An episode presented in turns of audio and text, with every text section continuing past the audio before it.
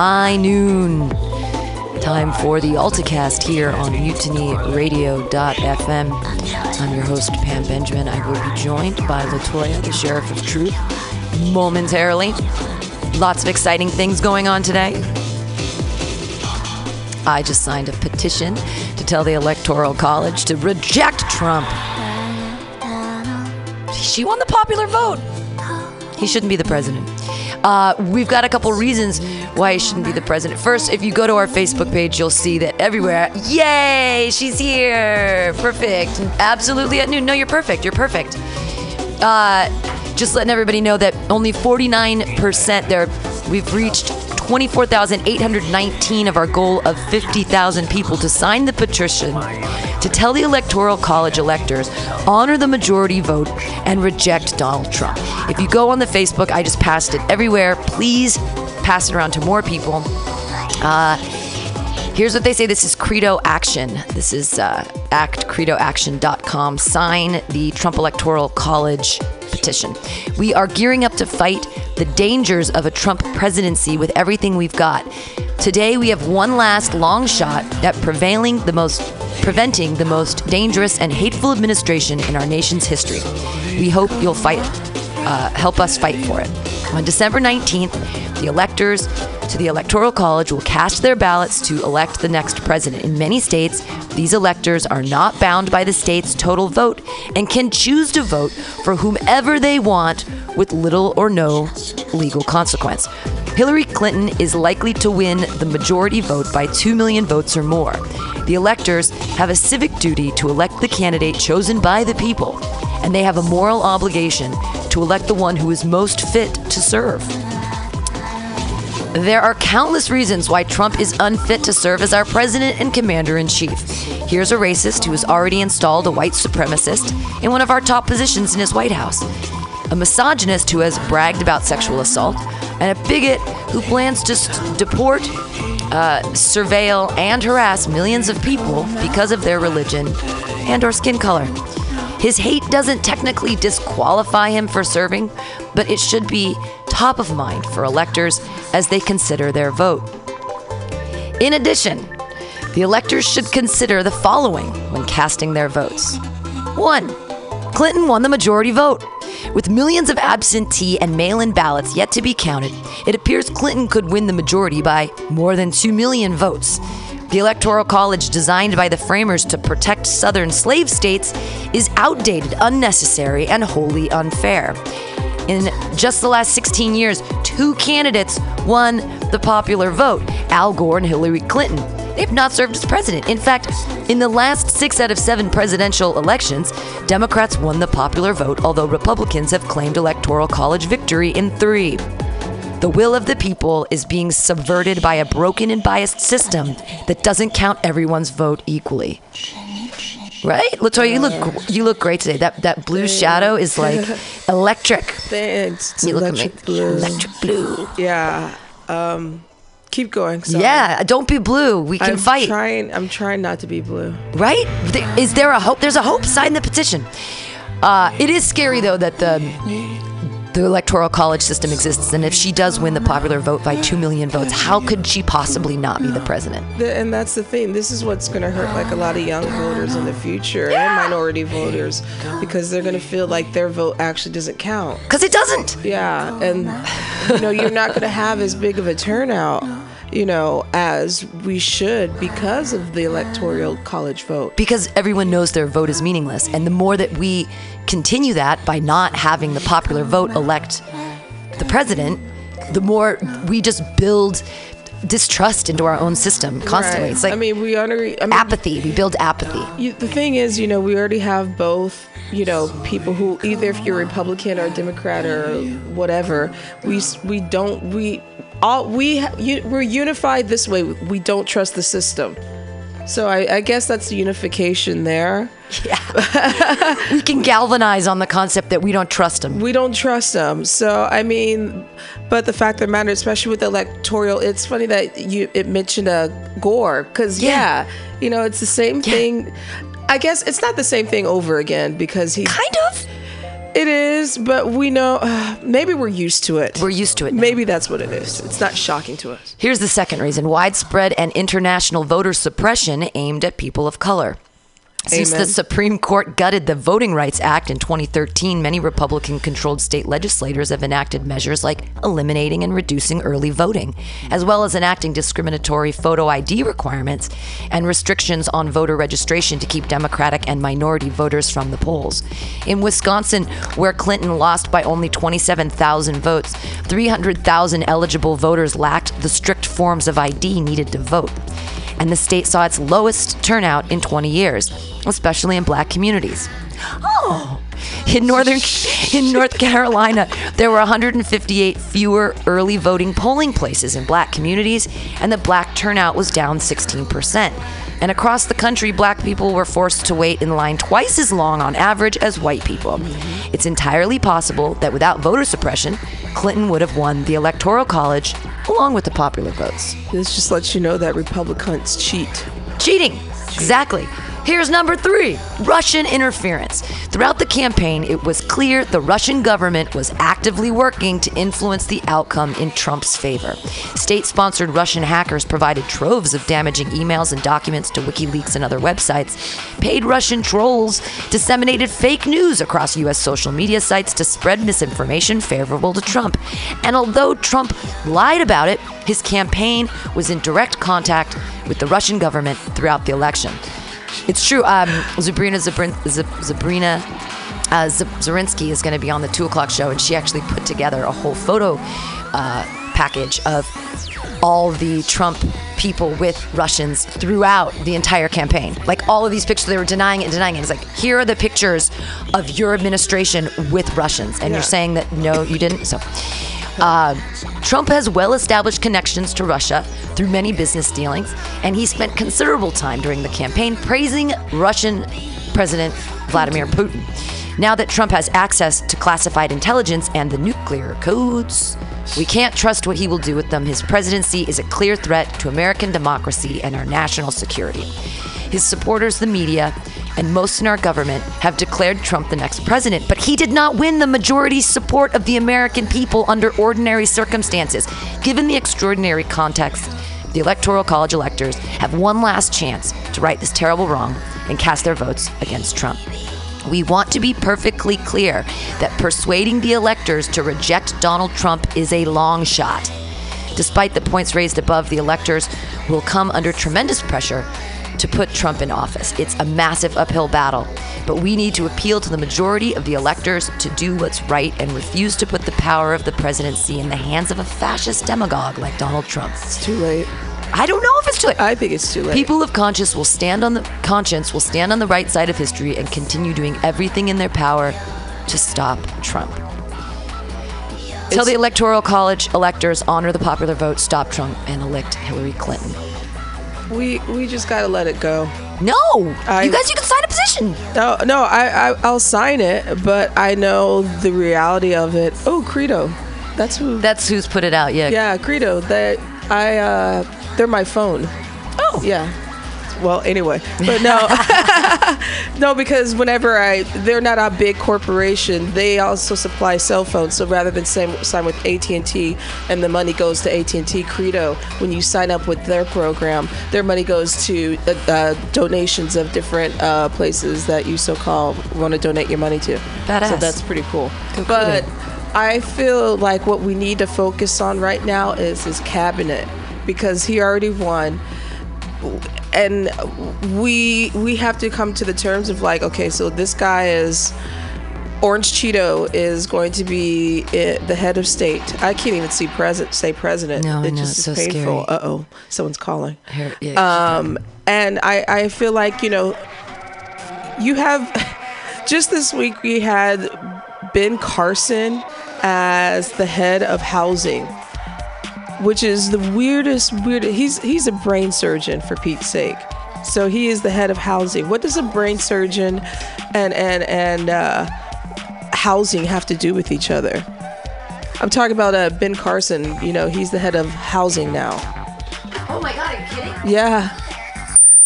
He he even said himself that he he really didn't feel like he could fit fill a position uh, in the cabinet, and now he's in charge of housing. Why?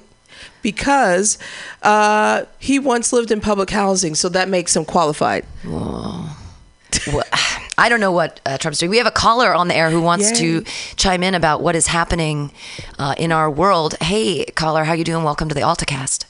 Hey, Pat. Jade. Oh, hey, Jade, how you doing? Good. How's it going? Right on. So, uh, what do you have to say about the Trump debacle? Yeah, well, there's a couple things. Uh, first of all, I just found out that uh, his new. I, I agree with Latoya about, you know, really focusing on the cabinet more so, um, especially because he just elected some guy who's like teamed up with the fossil fuel industry to direct the EPA. Oh, God. Yeah. So that's great. Um, and the other thing I wanted to say was, um, I, I I don't know, I don't remember where I read this, but it might need to be verified. But I'm pretty sure it's true because it sounds true. That's fucked up. Um, but apparently, if the petition passed and the electoral college does not elect him, the House of Representatives can still veto that vote and allow Trump to be president. So uh, a Republican-led House of Rep would still kind of it, it wouldn't matter what the petition does. However, I think that if the petition did pass, not only would it potentially cause a civil war, but it would undermine the electoral college, which is a really good thing. Right, which is a great Yeah. thing. The electoral Yeah. college is outdated and Very pointless. outdated. What I don't Exactly. understand why two if she wins the popular vote by two million, that's not an. I, It's that's not the thing a- that blows yeah. my mind. Is I'm like, I want to run in the streets and be like, it's not fair. It's not fair. This is not fair. Yeah, and the this thing- is not fair. And we all just sit down. The same thing with the Al Gore thing. We all just sat down and went, oh, it's not fair. Yeah. And then, but what? And but uh, what? Why are we so apathetic? Why do we not believe in our own system? And why do we just let it keep happening? And how Yeah, do we? And well- there's no. And you're like, we're like, well, can't fight, I guess. So just. Uh. well, yeah, but it's fucked up, and it's, it's kind of interesting because um, when Trump went on 60 Minutes right after the election, one of the things that he said was he wanted to get rid of the electoral college, which is fucking hilarious. Yeah, Right. which is the total opposite of what his party wants. Yeah, yeah, and his whole like cocky attitude was pretty much like, oh well, if there was no electoral college, I would have campaigned differently. I would have won anyway. Yeah. I by the way, you mentioning that 60 minutes interview where he turns to the camera and says, "Stop it." Which is what she was referring the Lesley Stahl asked him the question about the white supremacists and like the KKK and David Duke and how a lot of his supporters are, you know, bigots. And he she asked what would you say to those people, you know, who are looking at you as their leader for that. And he said he turned he basically turns to the camera and says, "Stop it." Yeah. Right. Well, it's, Oh, God. it's funny. It's funny because um, Stop you know I, I think one of the things we have to remember is that Trump. I feel like Trump is more. He's not like the leader of all these people. He's more of a symptom Yeah. of these. But like, like he's not a very eloquent guy. I think "Stop It" was the best bet. Yeah. Actually, Stop it. you know. Um. So yeah. So I think I think he doesn't know what to do. He's in there with his foot all the way up his ass. Yeah. Yeah. Like even on election night when he, you know, when he won, his face, he did not look like I I am the leader of the free world. He looked like, "Oh shit, what did I get myself into?"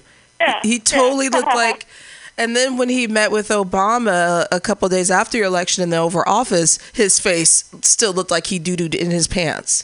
So, Yeah. Well, and, it, it's funny because when he met with Obama, you know, he released a press statement that was pretty much like, "Oh, everything went great. Everything, this is great." And then, and then what was it? I think it was the Guardian released an article where they interviewed Obama, and he was pretty much just like, "No, we're our country's going to shit." So this is the this is the most recent thing that just came out that I find the most um, upsetting. It came out Oh, today. no. Trump praises Philippine President Rodrigo Duterte who is a dictator. on his deadly war on drugs. So we follow the Drug Policy Alliance, and this was sent to me this morning by Melissa Moore out of the New York office. And we'd been talking about the Philippines president since this last summer, where he said, Oh, if we have drug addicts in the country, we can just kill them. So the Philippine death squads have killed thousands of people suspected of using or selling drugs since June. Suspected. And then Trump just praised. So here's, we're going to read this in a second. But the fear for me is that all the positive work that the Drug Policy Alliance and that we have done to reduce um, sentences and to have harm reduction with drug use, because all of a sudden, you know, the white people are on the drugs now too. So let's have a harm reduction policy. But I mean, we've been basically enslaving a class of people in our prison system oh, because of our outdated drug policies. Mm-hmm. And now we have Going a new back- president who just praised the most outdated drug policy. In the Philippines, they are murdering people. Philippine death squads Yeah. are killing On- suspected Suspect. Drug users and dealers. This is insane. This That is like some like medieval shit. It really this is. This is some medieval shit, and this is our new president, which I can't even say it, and I don't even believe it. Cheeto. He is praising this. He's he's okay. If he's praising what's happening there, what's going to happen to our own drug policy when he's in place? And how is he going to continue treating people? They're murdering people in the streets for suspected and, drug use. and that's a good thing, supposedly. right. the- you so know, what's that's- gonna? He is a he is fascist. Well, well, Trump Trump is all about a police state. You know, that's like his whole thing: law Mm-hmm. and order, law and order. He supports frisking. He supports, you know, gun more more. Gun Stop and rights. frisk is making a comeback. But Yeah. the the problem with having, I mean, a militarized state, I don't think that that's, I don't think that's a, a great thing. But he's going to, okay, the Germans. There were a lot of Germans in Germany that were not Nazis, but all of these terrible things were carried out in their leader's name in the Nazis. What about all those Germans that are just Germans? I'm afraid that I'm going to be an American and I'm going to be like, but I don't have a part of this. And they start taking Muslims into camps, uh, and that's even worse than the Japanese internment in the early 40s, to take people because of their religion. When isn't the the precept of our entire country is based on religious freedom, and we have a person that is subjugating people of a specific religion and if they go into some sort of camp or we start doing that what do we do we can't affect anything with our own elections that's a joke so once they start doing things how are we supposed to say wait a minute i'm a german i mean seriously i, I- I don't want to go Well- along with the fascist state but i don't know how to not be complicit Well- and compliant with what's happening I know a lot of white people have been wearing those stupid ass safety pins. I could- which I which I think is ridiculous. By the way, white people, you, you don't have to wear those. You don't have to I, wear I, I, safety I heard pins. of a I heard of a teacher in the South was wearing one of those safety pins, and apparently the school had uh, banned her from doing it, or, or Oh, her she wasn't allowed to do it because it was ideological or whatever. I mean, I just feel like this, you know, I don't think, I don't, I hope to God it doesn't get to the point where we're talking about internment camps and plantations and shit, because that would take some time. That's a process. Oh no, it's not. yeah, We've been doing but- FEMA camps. We've been practicing with FEMA camps Oh, yeah, for years. yeah. We know exactly how to set up. I It's- And do. it's what sucks about us not having any refugees because yeah. we know exactly how to set up camps. But I do, but I do see the fact, the fear that strikes me is the fact that it is a step closer to that. Yeah. You know, I don't think it'll take four years for that. I think it's a process. That's what Yeah, I mean. but But the look fact at even a Hitler. step. Oh yeah. Hitler did it in four years. Yeah, he made it quick and swift. Right. And you know what? The hit, the Nazis at least looked good. They had Thank you, Hugo Boss. yeah, Hugo Boss. They looked sharp as fuck killing people. yeah. But anyway, that's besides the point. the I, I mean, it's not it's not even just Trump himself. The people that he surrounded himself with, and you know the the fact that you're praising a dictator. You know, I'm glad Trump is as arrogant and erratic as he is because we know how psychotic this motherfucker is. Yeah. And the fact that people are so lost and are so desperate to the point to sell your soul, knowing the fact that this man ain't gonna bring no jobs back. seriously. You- It's true. Seriously, he's not gonna bring you you know, you're so thirsty for that great white hope. And this is not him because he's orange. And it's and, and there's things. I mean, Russia, for Pete's sake. Back in the 80s, if Ronald Reagan and Russia were like enemies, it was like a great drama that Gorbachev. unplugged. And Gorbachev, yeah. And, you know, if you said anything about, Ru- I don't want those Russians coming into my town, Red Dawn. Yeah, Wolverines. Wolverines. You know, it's just I'm just seeing like the downfall of humanity and and the intelligence and the lack thereof desperation to the point that you know this person is probably not going to do anything, but we'll try. Right, he's going to try because that's the thing is we're such an apathetic people. Mm. Anyways, no one we don't do anything. Nothing's going to. Who knows No, if things I, going to change? I think it's gonna. I think what's gonna come down because I mean, one of the things about you know Trump and just Republicans in general is they're all for states' rights. Like you know, one of the things he said about abortion was that you know you're just have to move to another state. Yeah. You know. oh, You know, that's awful. Yeah. See, that's But really scary. That's and I Yeah, feel that's yeah, and you know the good thing about here in California in our bubble is we have our state rights. But where I'm from, it's a whole completely different story. You know, Missouri and others, you know, red states surrounded by that. That's not fair to these people. That's you know the fact of taking something such as like I don't know abortion and making it as a state right when it should be no one's fucking business Well, anyway. it's a human right to be able to, you know, have your own, to be able to make choices for your own life and your own body. Right. Hey, uh, Jade, what is? What else do you have to say? What else do you want to share with us? I feel like we've been cutting you off. yeah, sorry about that. Oh, that's that's okay. I, I don't know how to talk in conversations. Oh Um, no, it's we're all hanging out. I, Uh, I, I'm terrible at phone. I was just gonna say that uh, honestly, I just think it's up to the Republican Party because if they, you know, I know Pam, you were talking about internment camps and things like that, and kind of doomsday shit. Um, you know, I, it's either the Republicans are going to go with it and look terrible, and it's going to ruin their party forever, or they're going to play it smart and be like, okay, this guy's psychotic. The people around him are kind of psychotic. We're going to vote as a Congress to kind of temper that. So I think I think that's the silver lining in all this. Um, But this yeah. the scary thing is though the next one in line is even scarier. Like oh Pence. right, and I have a. I actually. Uh, I have some. We have some more articles and stuff. Well, Jade, thank you so much. Do you have anything to promote uh, before you uh, leave us? Do you want to? Do you have any show, upcoming shows you want to let people know about, or? Um, I'm gonna do comedy again after the 13th, so I'm not gonna be such a poser. And I have a film debuting on the 13th on my Facebook page. Nice. Oh, all right. Yeah. So J- just another disabled entertainer Facebook. Oh, Jade. right on. Thanks so much, Jade, for calling us on the AltaCast today. All right, take care. Bye. All right. Wow. That was Jade. she is funny. She's really funny. Yeah, funny. I'm glad she's coming back to comedy too. Yeah. All right. So here's this article from Drug Policy Alliance. This is uh, Trump praises Philippine President Rodrigo Duterte. I can't pronounce it. On his deadly war on drugs. On Saturday, U.S. President elect Donald Trump held a telephone call with the president of the Philippines, Rodrigo Duterte. According to Duterte, Trump praised Duterte's deadly war on drugs and invited him to visit the White House. Upon assuming the presidency in June, Duterte made a public call for police and citizens alike to execute people who use or sell drugs, which has resulted in the murder of over 5,000 people suspected of being involved with drugs. After the phone call, Duterte said that Trump was quite sensitive to our worry about drugs.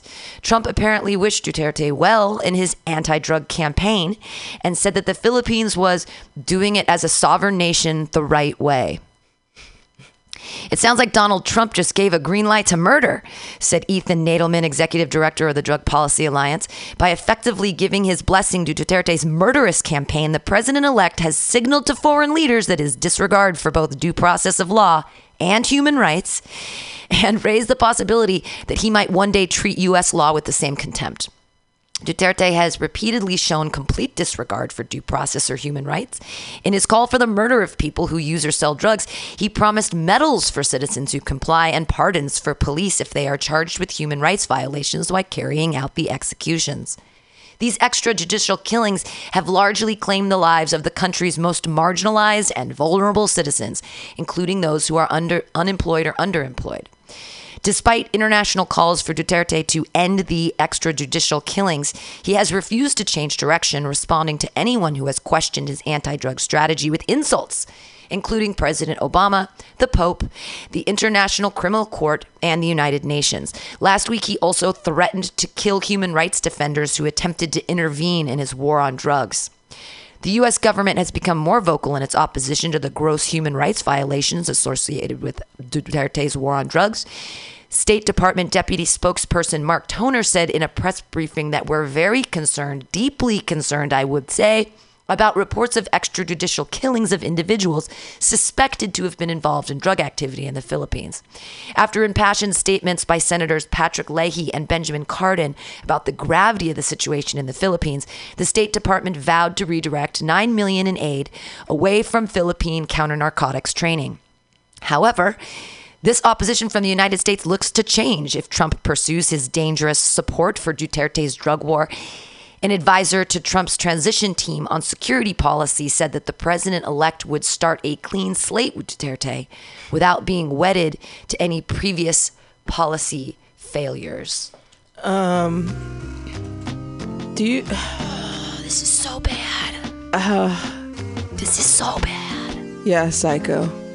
I think he's also wanting to meet with him so he can build some property there in the Philippines too. Right, a really That's- beautiful vacation joint. Yeah, resort. Yeah. So that's another side of it that was just like, well, maybe if I get in with this guy, I can build a building there. I can build I a really, building. I really think that this man is just using the presidency, presidency as a way to.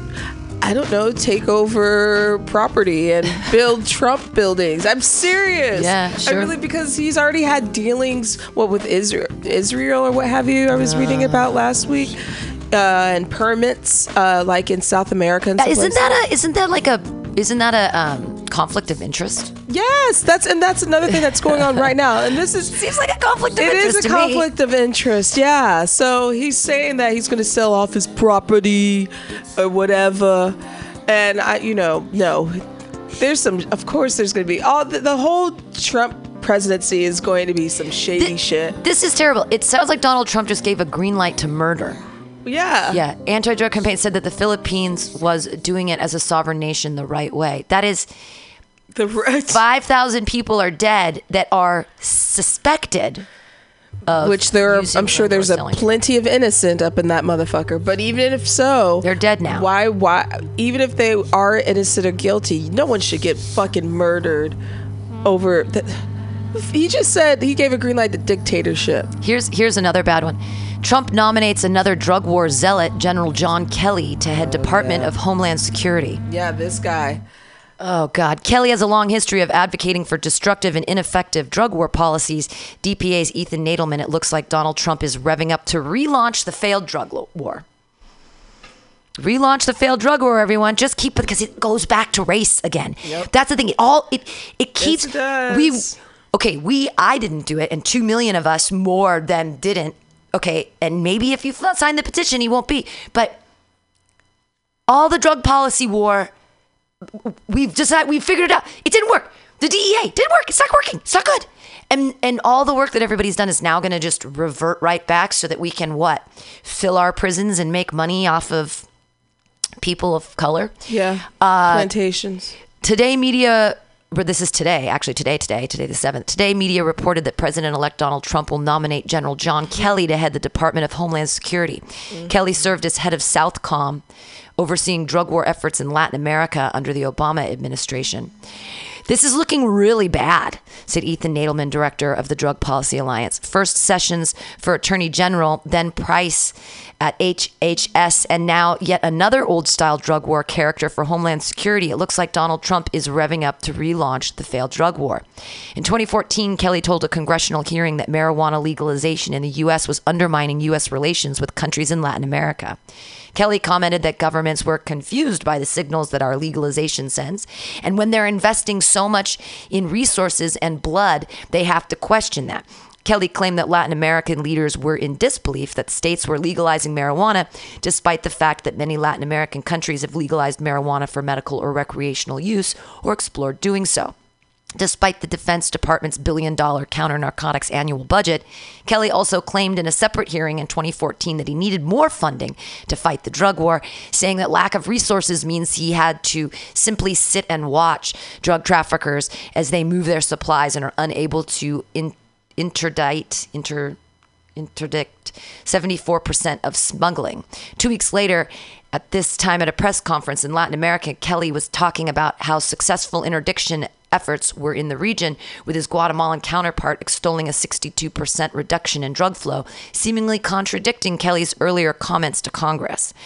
In April 2016, he testified before a Senate committee that in the mid 1960s, the use of drugs became literally cool, as projected by Hollywood, social progressives, and even Harvard professors.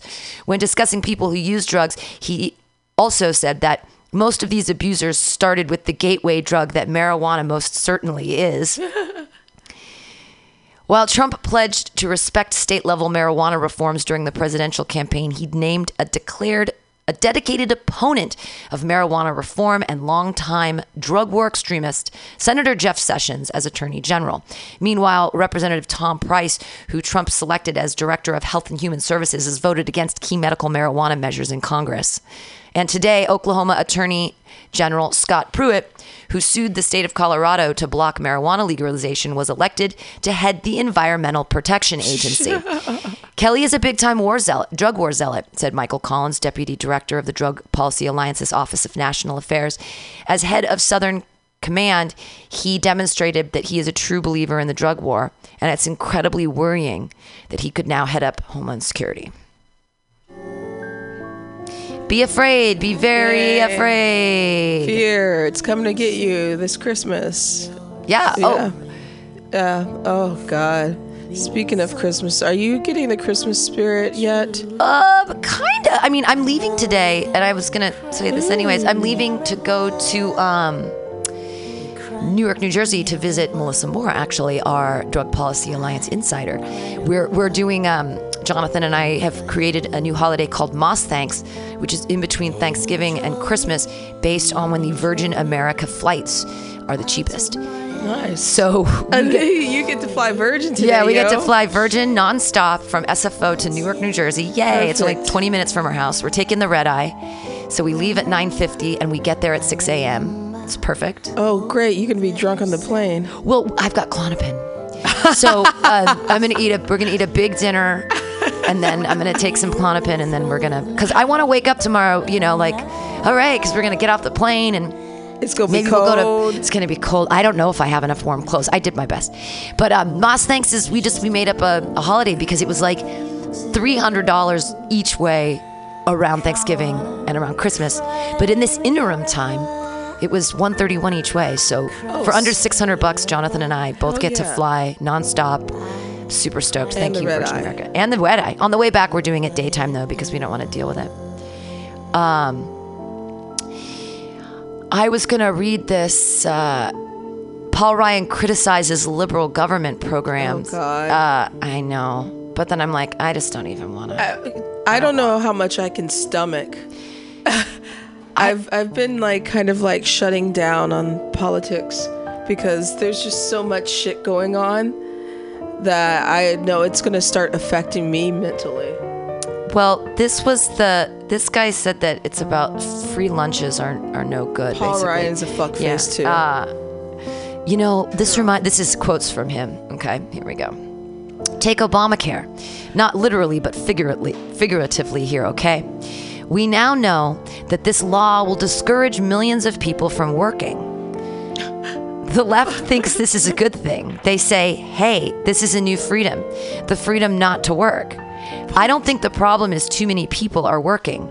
I think the problem is not enough people can find work. Okay, he is an asshole because you know what? A lot of people work, but there's not enough hours and no one covers your health care. You know what? I don't have health care. I work all the time. I work very hard all the time. Service And I don't work for service industry. They don't provide even if you have you work in certain places, you have to work a certain amount of hours, and they don't give them to you on your schedule, so you have to work two jobs. Oh you fucking asshole, Paul Ryan, you rich motherfucker. They're not working hard enough. Yes, they are, but no one provided us any health care. I didn't have health care for years, and now with Obamacare, people can have health care. They can be healthy. You smug son of a bitch. You just want only oh, why don't you just go get? I'm gonna go get my skin cancer excised by Moe's because it's more expensive. You know what? People don't even have insurance, you fuckwad, and they are working. Don't you say from your big Republican place that they're, they're not working hard enough. I work, you know what? I'm a stand up comedian and I work more than 40 hours a week at my job, at my craft, and I am not paid, and there is no insurance. And what? I'm not working? I'm not working. Oh, this makes me so mad. I There's lot hate. of- I used to have money, but I didn't feel this way about other people that didn't have money. Oh, I think they don't work. you said the word smug. Like these people have no idea. They live in their own bubble. The whole this is this is what I have an issue with. You have never that whole entire the most majority of that party has never had to really struggle. Yeah. They don't know handouts. What are no one's getting a handout. It's not fun having a uh, a food stamp card. That shit ain't fun. Being unemployed, that shit ain't fun. Maybe it's fun for about I don't know the first month until you start freaking out. Yeah. You know. I mean, I don't. Being poor is not fun. and we're working. It's not that we're not working. It's just that our labor is not is not monetarily compensated. Yes. And, and why you're sitting up here on your big rich hill with your big stuff, and well, I bought a house. People aren't given the opportunities that you've been given. A majority of people on welfare are working. Yeah. Because some of the, I mean, I, I, I just don't understand. Like, But what- force us not to have abortions so that we can't work, but we're going to stay at home with kids. Here, let me finish this. This, this is awful. I'm sorry, I didn't mean to go on. I think the problem is too many people are working. I think the problem is not enough people can find work. And if people leave the workforce, our economy will shrink. There will be less opportunity, not more. The left is making a big mistake here. What they're offering people is a full stomach and an empty soul. The American people want more than that. He goes on. This is awful full stomach and an empty soul. You fucking cunt. You know, this reminds me of a story I heard from Eloise Anderson. She serves in the cabinet of my buddy, Governor Scott Walker. uh, who's She- another fuckface? She once met a young boy from a very poor family, and every day at school, he would get a free lunch from a government program. He told Eloise he didn't want a free lunch. He wanted his own lunch, one in a brown paper bag just like the other kids. He wanted one, he said, because he knew a kid with a brown paper bag had someone who cared for him. This is what the left does not understand. We don't want people to leave the workforce. We want them to share their skills and their talents with the rest of us. People don't just want a life of comfort, they want a life of dignity, they want a life of self determination.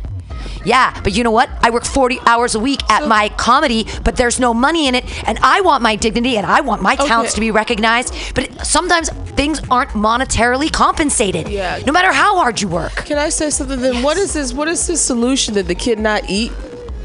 I I- mean, I that's, I mean, since you know his mother couldn't afford to like get the brown bag lunch, so and if you take the free lunch away, so the kid don't eat. Right. So is that is so? That's the moral to the fucking story. I- I guess so. starve then, which is a lot worse. How, how about everyone has access to free and healthy food because we're in the richest country in America?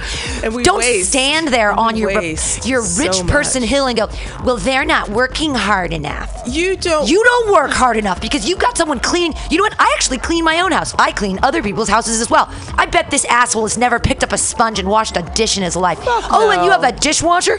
I'm a dishwasher. People Uh. are so entitled in this country, and that is the problem. Everyone needs a little bit less. I mean, I- everyone deserves food.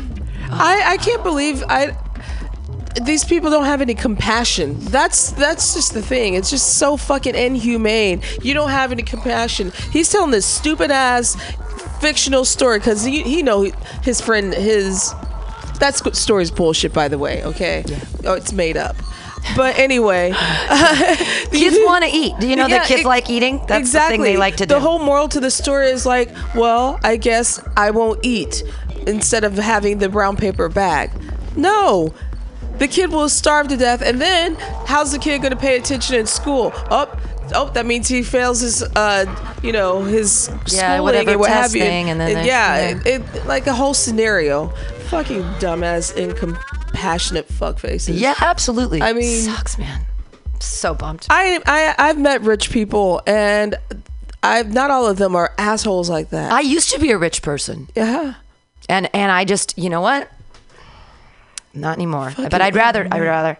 I, I mean, and I just had to reapply for my food stamps. But the thing is that I honestly think that it's an artist stipend. I, I know people will say, oh, you've been on food stamps and blah, blah.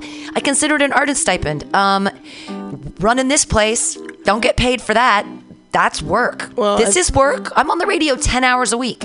That's work. Every every week I'm here doing it and cleaning the place and too, clean and not getting paid and organizing and doing all that stuff. But this is actual work. This is a community resource for people that I'm not getting adequately compensated from from anybody.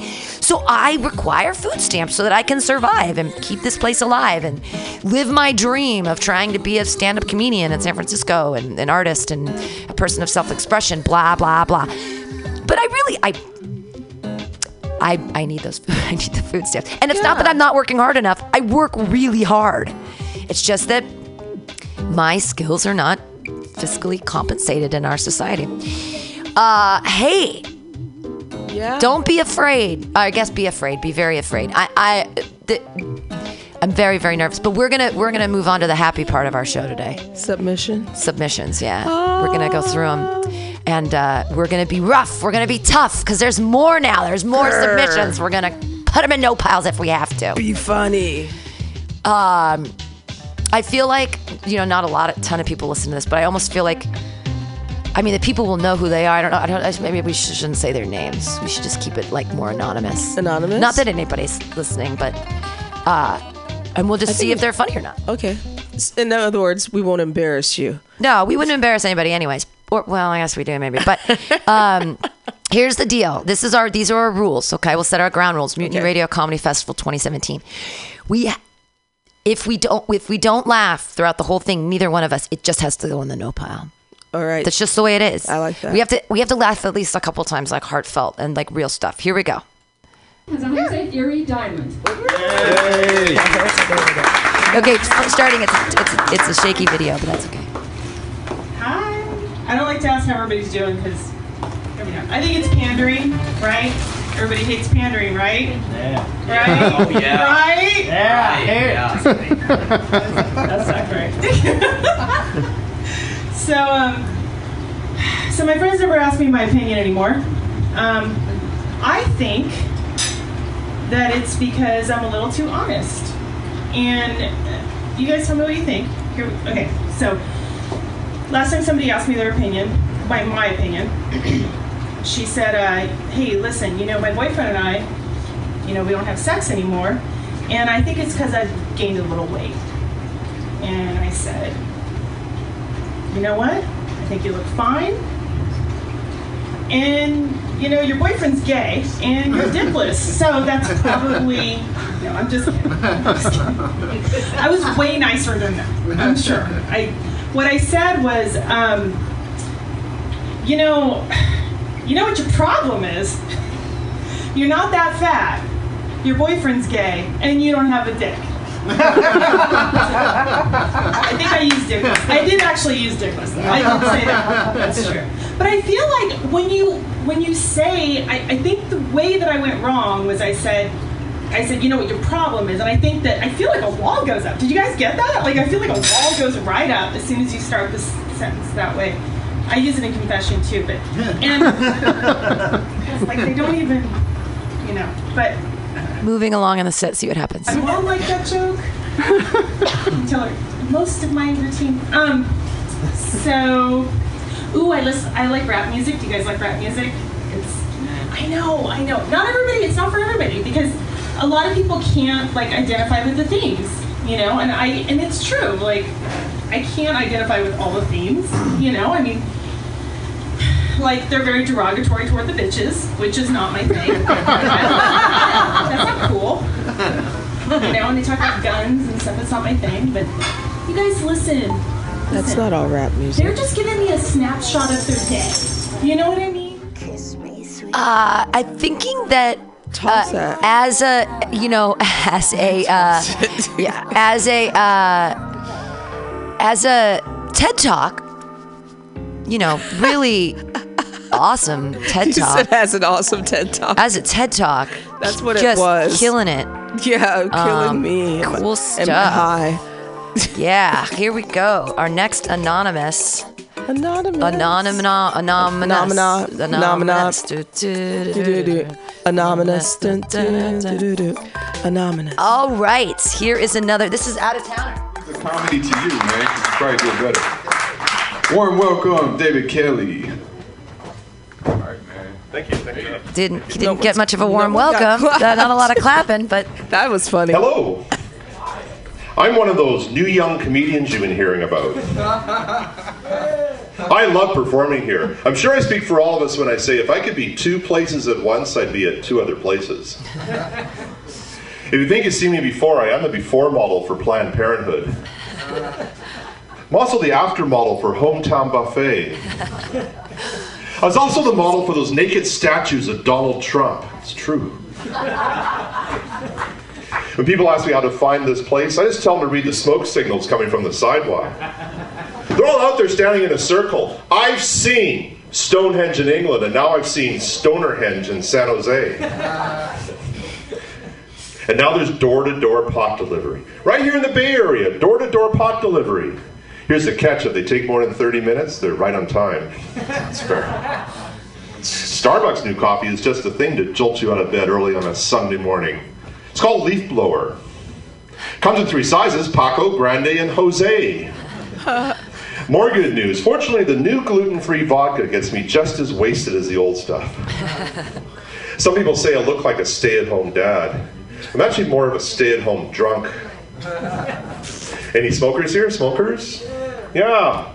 I'm much more of a drinker than a smoker. But it took me a long time to get interested in craft beer. I thought they just made cheese. You've heard of a sleep number bed.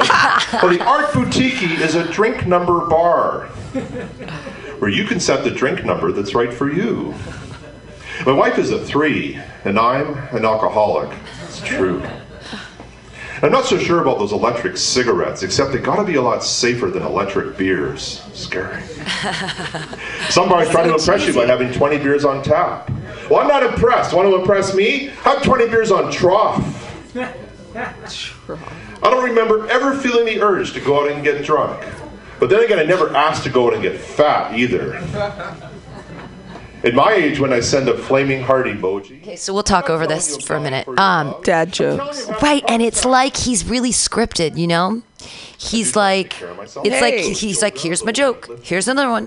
Here's but He's shooting them out. but they're. I mean, they're He's- and it's memorized. They're all good one-liners, I guess. Yeah, I mean, dad jokes. I think that was nice to see Randy Johnson, he's big unit, get gonna- into the baseball hall. I mean, I'm gonna have to watch all of them again, but I'm I'm moving sure him his to the to the happy pile. Here we go.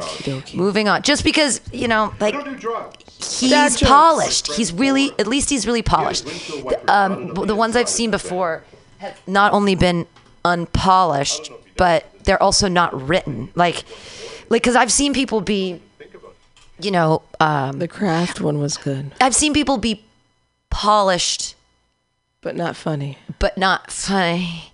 Uh, it's one of those things where like. Oh, I get what you mean. I Right, I mean get it's, but he, no, he is. I'm not hating on him. Yeah. He's, I just know what his shtick is. right, he's got the shtick.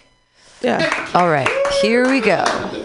Uh, please look on stage. One of arguably the most annoying people. Okay, we're not gonna we're gonna let him announce who she is so that we won't, we don't hear. But if you hear, all right, here we go. Yay!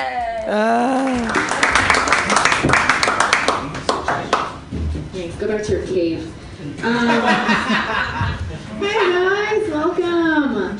Uh, let's just get get on with it, shall we? Um, you guys have the internet? I don't know the crowd. Yeah. Okay. You guys know and like phones and stuff with apps. All right. Good. We're off to a good start. Do you guys know about 23andMe? Yeah. Woo! Someone found another? Okay, um. I did 23andMe for the first time, and I did it for the same reason anybody else would. To find out if I could say the N word or not. That's 23. out I have no idea. I can't. Because my parents are not from the South, so. Um, that was a test. You guys are not racist. Thank you. Thank you. Uh, I am mostly Romanian. I'm like all Romanian. Okay. Um, it's cool. Um, it's not a big deal. Don't Google it. Okay, it's in Europe. It's where I'm gonna be going next week uh, because uh, there's no way I'm gonna live in a country where it's gonna be called the Orange House. That was stupid. That was stupid. Move it along, Florentina. Don't be topical. Okay, great. Uh, no, but like being Romanian is not a big deal. It just means my parents had to have me because abortions were illegal at the time. Yup. Yup. Like the GOP and Trump. Too late to pull out. Stop it, Florentina. No more. Oh God, you guys get four years of common sense shit. Okay. Um, my parents are cool. I like my mom. Do you guys like your mom? Yeah. You guys are all comics? Alright, well. Um, no, my mom is cool. When I told her I wanted to do stand up comedy, she said, You'll never make it. Cute hobby, though. Don't make fun of God. Yeah, and I was like, Don't worry, mom. I only make fun of real stuff. And then she had a heart attack and died. I'm kidding. I'm kidding, I'm kidding, I'm kidding. She doesn't have a heart. She doesn't have a heart. Uh. She's still alive. Um, so I have an IUD. IUD, interuterine device. Anybody else? Anybody? There you go, there you go. Swing it around, guys. It's female birth control pill, and you can tell it's female because it has like uh, like two ribbons coming off of it because you know we need to accessorize. IUDs are for women who date men too cheap to buy condoms. it's a fucking catch 22 because like you got it because you're a strong independent woman, right? Obviously. Who likes to have lots of unprotected sex? Totes.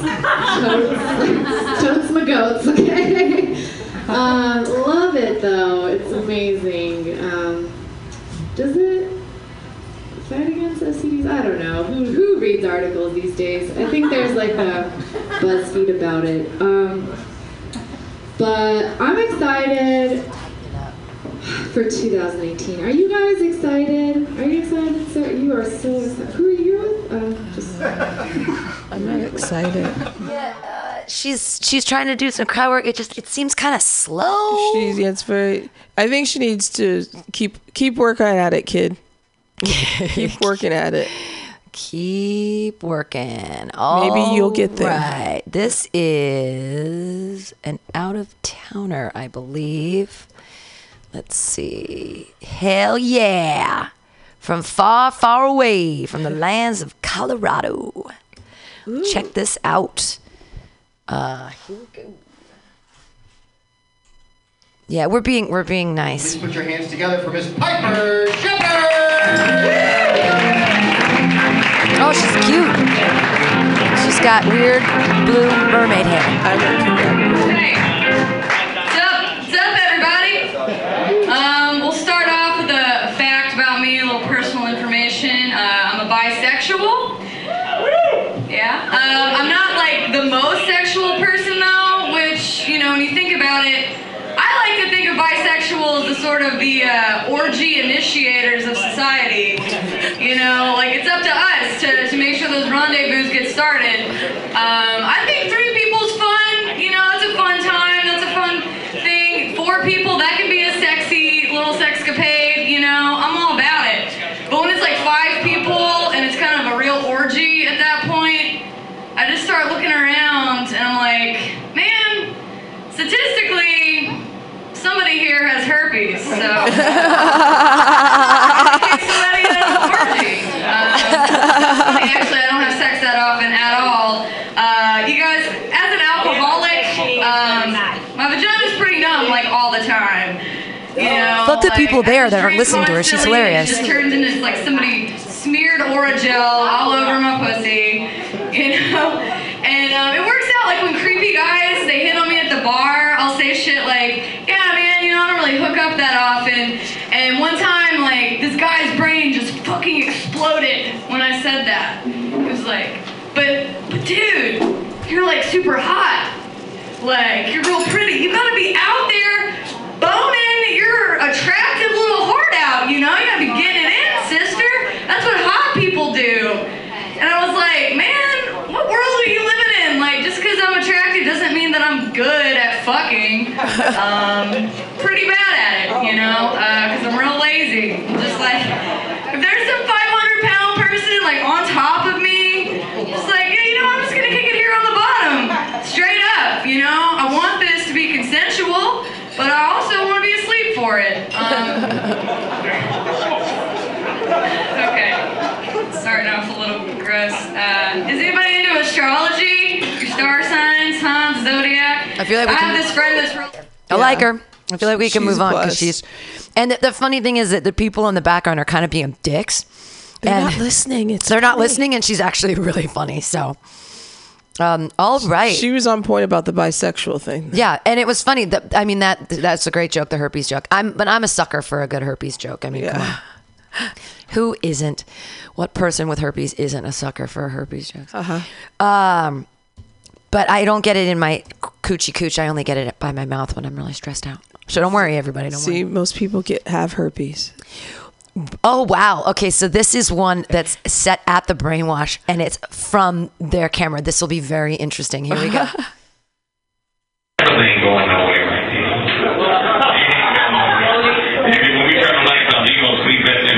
brother.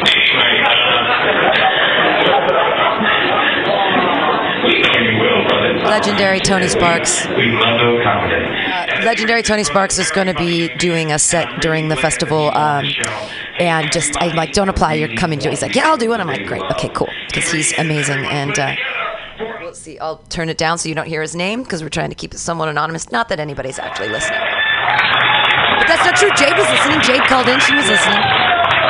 I have no idea what you guys do to Tony, but he's overly nice to all black people. That's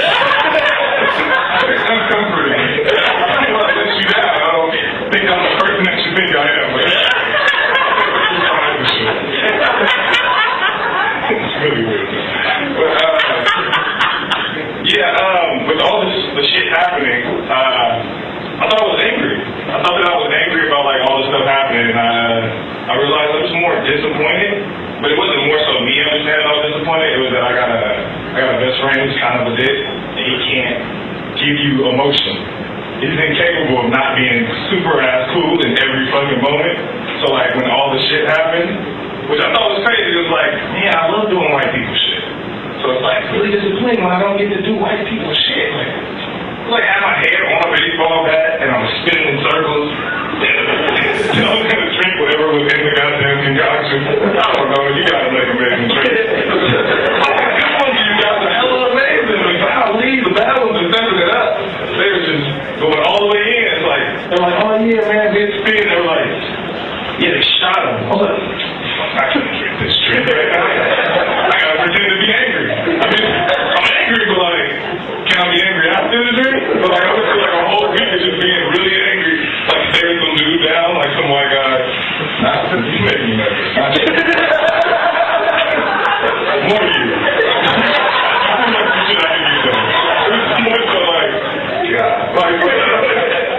I have a feeling we're losing something in translation because it's hard to hear him because it's the the sound. It's, it's because they used the brainwash sound, the nest, and it's so camera. it, so there's like a little bit of a drag lag.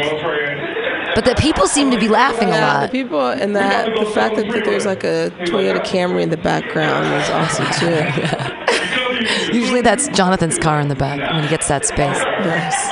The audience really loves him. I don't know if this video we can see anything from It's it, it's it's the sound quality is really bad, so so we can't really can't really can't really judge it really. Yeah. Because I mean, he's getting really good laughs from the audience on like everything. Let's also, put this the, off to the side. The hat is. I'm having a problem with the hat because I can't see his eyes. So like I can't really see. I can't really see his facial expressions. body language. Oh, the cool thing is someone's jogging right by. Yeah, we will. uh You guys can't see that though out there. Yeah, you, you because we're on the because we're listening. Oh, We're okay. on- This is going to be interesting. Oh, we got a cool one. Well, this is. I mean, he's a big supporter of the station, and I I am personally a fan of this gentleman. Uh, but we'll see what his video brings. That's the thing is a lot of this is tough because people's videos The quality, folks. I, I, oh, I thought that maybe this is from this is so much fun. This, he did it from OMG. What's cool is that I haven't seen yet a video from here from Mutiny Radio that anybody's taped. So I'm like, come on, you guys, pander, right? Pander. Pamder. Pander. Stephen Massey, everybody. Yeah, this is from OMG's open mic on a Tuesday or a Sunday, which means it's good. There's no one going to be paying attention. Thanks. Uh, it's uh, su- suggesting that we make more, you know, graphic novels. Eh, We're not. I'm not suggesting that we continue to propagate as comedians, because Lord knows we don't need anyone else with uh, social disabilities or the competition. Uh, so a lot of you uh, are aware of my Werner Herzog impression. Um, it's gotten some really good feedback. I'm pretty proud of it. But what I wasn't aware of was just uh, how much notoriety he'd gotten. Because apparently, the man himself is so taken with my take on him that he wants to do a documentary about me and my comedy. I know, I was shocked too.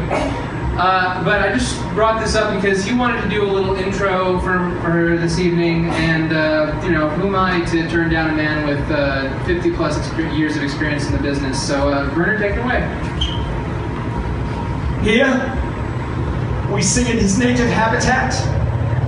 A creature I've come to understand is called a hack. He makes ready to deliver his humorous observations on the nature of modern life in the hope that this will compensate for his inborn lack of social graces and make him a more desirable mate to the opposite sex. Let us pause now and take in his craft, ostensibly titled comedy. Thanks, Werner. Werner Herzog, everybody. Yeah. so, um, I have a few mental conditions, and I don't really like to explain them anymore. I have taken to uh, letting the world know about them through the magic of song. I like to write songs about uh, my various brain problems that somehow don't have any medication readily available. Uh, so here's one that's been getting some good feedback. I got a mental condition, it makes it harder to fit in. Small talk at parties is hard, so in the corner I'm sitting. And uh, here's one I've been uh, contemplating putting back into the rotation. Uh, you guys let me know what you think. Um, everything is awkward.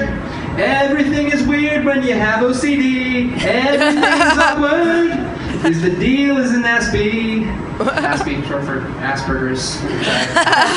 As evidenced by my needing to explain that to you.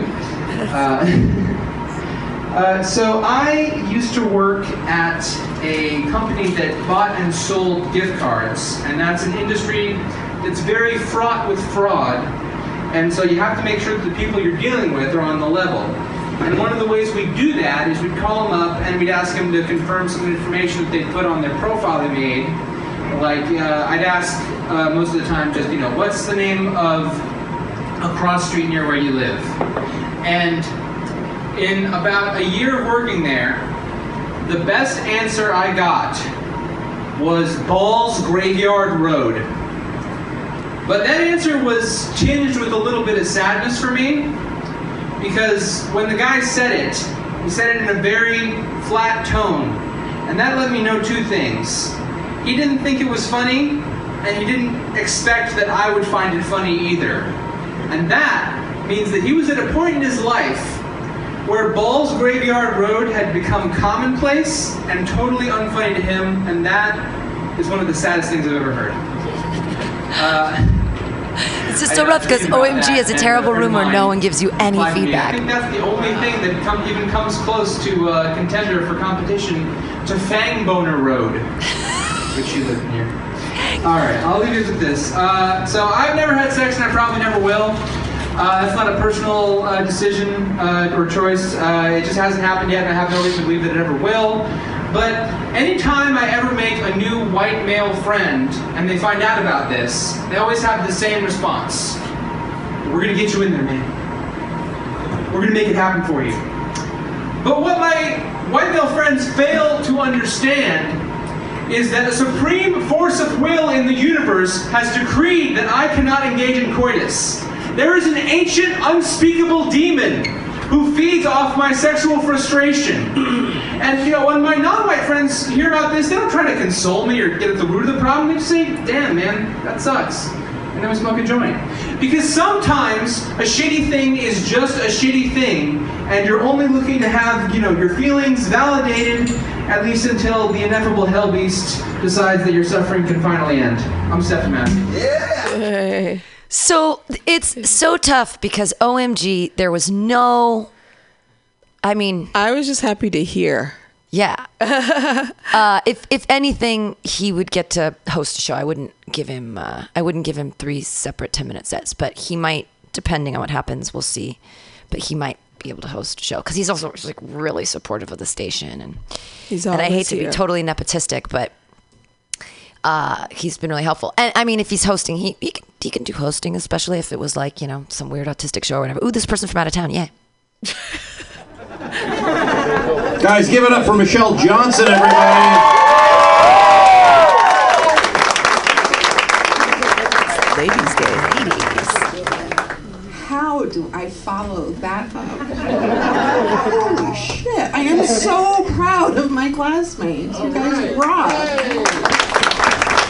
Am out of here, man. Thank you for coming. Seriously, thank you so much for coming. I am so excited about tonight. Being a stand up comic is something I've always wanted to do. I'm a stay at home mom, so getting a night out of the house without the kids is a dream come true. Where are my kids? I don't know. okay, it's a joke. What are you gonna call DYFS? Go ahead, I dare ya. I know everybody says don't joke about that. They'll take away your kids. New Jersey. For how long? Do I have time to plan a quick getaway?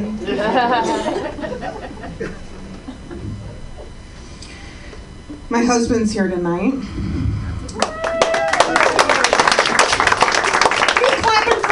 For him? Or an easy job. we met at work. What attracted me most to him, besides his great looks, is the fact that he was so shy. It really intrigued me. I wanted to get to know more about him. So I talked to him all the time. It became that really annoying thing. What's it called again? Oh, yeah, a wife. so he decides to go on vacation without me. And he really missed me. Yeah, me. That annoying chirping noise all the time. You ever have a parakeet ugh, a parakeet suddenly die on you? It's the silence that'll drive you crazy.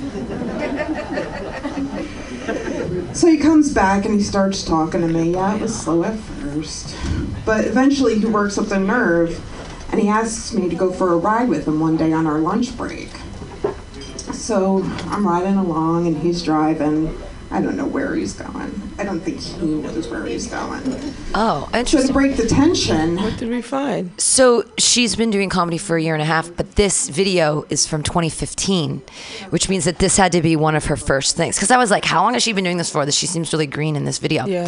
So, like, I like her look, and I like that she's like an older white lady. She started up high. Right.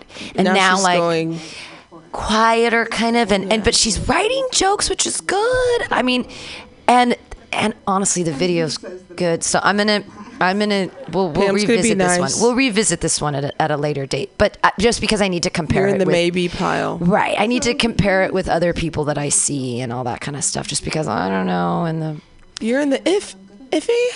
if uh, this is um he did a weird this guy did a weird one we'll see if i can even figure this out i've got to go through the youtubes and do some weird uh here we go Yay, success. success here we go this guy is from far away doing his thing that's what it says here Cool, man. We gonna work with him. We're gonna work with him. Let's do it. You know, the way you look today determines everything. It determines what type of job you're gonna get, who you hang out with, and what age you use, you lose your virginity. And these older women. Now, ladies, if you fine in your older years, that's cool. But if you one of these over old bitches, up in the club with the open face goals and your dentures. a little horny nigga like me. You know what I'm saying? You Knowing your ass has been home to bed. You know what I'm saying? You don't I'm about? You be up in the club, you vibing with this old bitch at the bar, and then that song come on, and you know you fucking somebody like That one song come on, you like You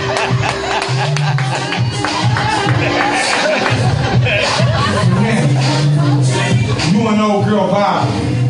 My nigga Jonathan tongue kiss somebody with no teeth. Oh, damn. Let me tell you how I feel. Buy a pack of hot dogs. slice it, and then stick your tongue through the slice.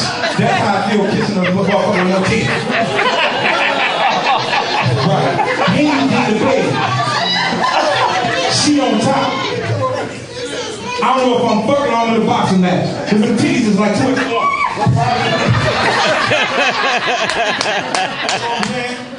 Oh, oh, that bitch. And then the next day, she come out looking like Sister Tyson or some shit. Damn. And then she make you feel you, man. Morning, I'm dropping you off, man.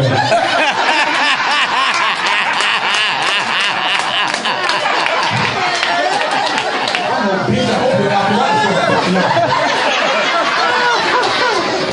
It ain't just the old women, ain't so old women.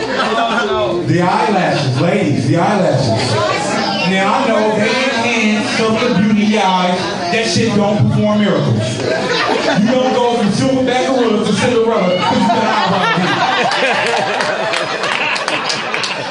Some of y'all getting way too fucking long. I took this one girl on a drink, I mean out to eat, and I'm getting grabbed. And every time this bitch blink, all the napkins fall off the table. It's time. Piece of shit. I dropped that bitch on my head, full blown pneumonia.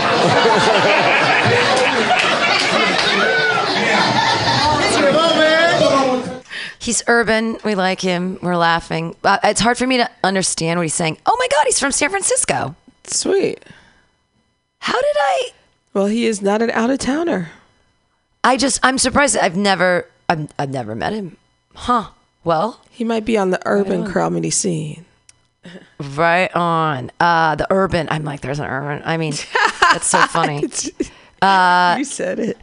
all right. Ooh, we have another Seattle person. This this is this guy seems like he's gonna be a little more professional. Uh, I mean, it, a lot of this has it comes down to like the video. I, that guy had a lot of laughing, which I liked, but a lot of background laughing. Sounded like my uncle laughing in the background. guys So I've ever seen. I think you're going to agree with me.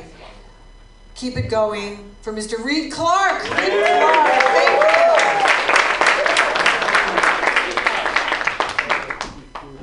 Get up for your host.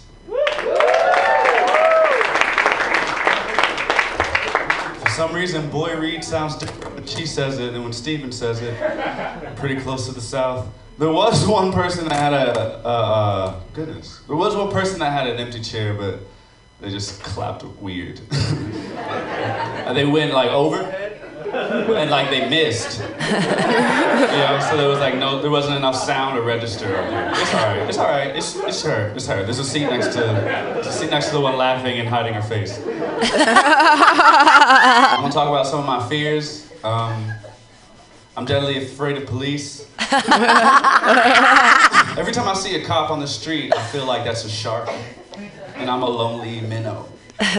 You know, I don't know if the shark is hungry or not, but I'm still scared. I still put the weed up my ass. nice. Because cops aren't like the friendly finding Nemo sharks. They're finding Negro sharks. you never see a group of cops sitting in a circle talk about niggas are friends, not felons.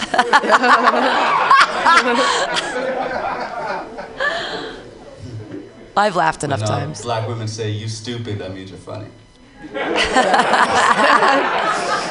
I say that all the time. I'm bridging gaps. And I hate that when people think that like cops are are, are, uh, heroes. You know what I mean? Uh, like, have you ever heard a story where like uh, a cop like busts someone and then like they take all the drugs or whatever and then they like give them a card and say like I used to be like you. You know, get your life together. Here's a card if you need me. Anybody ever hear these stories? Me neither. A white girl told me that.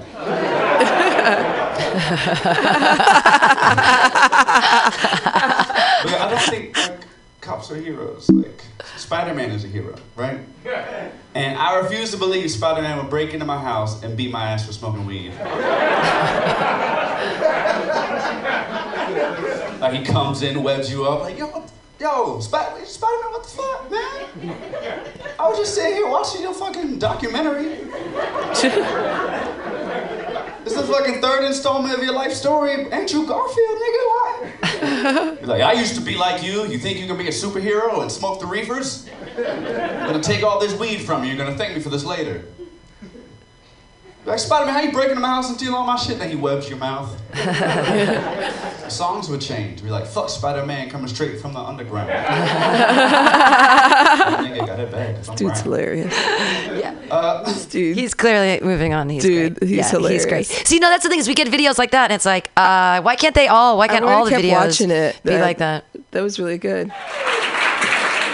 Ah, hello, New York! Are you guys excited to be here? I know I'm excited to be here because this is a brand new shirt and tie that I get to wear for the first time tonight because I lost 40 pounds this year, so it's a satisfying. It's very nice of you, but guys, you can clearly see I'm only less fat right now. Like, I went from obese to overweight. That's not an accomplishment. Ah, being fat. When you're fat and you lose a lot of weight, your friends ask you, uh, how do you lose, lose the weight? They want to know your secret, right? And I do have a secret, and I'll tell you guys, I'm on this great new diet plan called poverty. it's a lot like Atkins, where it's like low carbs, low sugar, low protein, low everything. I'm hungry, you guys. I can't afford to eat. But the thing is, the diet plan is when you do get to eat, you can eat as much as you want, just the plan says that you have to exercise afterwards. So I sit down, I eat a big, huge meal, and my choice of exercise is running. So I eat, and then I run as fast as I can, right out of the restaurant. And I keep going until the waiter gives up chasing me. Now I can see some people like, mm, that's not very nice. The, the wait staff hates that joke more than you guys do. Like that joke's the reason why I have to pay them before I order my food. I wasn't always poor. I was gonna start this year with a financial windfall. Like Miles said, he was from Boston, he donated blood. I'm from Boston, I did medical research studies. One of the medical research studies I did was uh, to analyze the effects of lowered nicotine in smokers have anxiety and depression.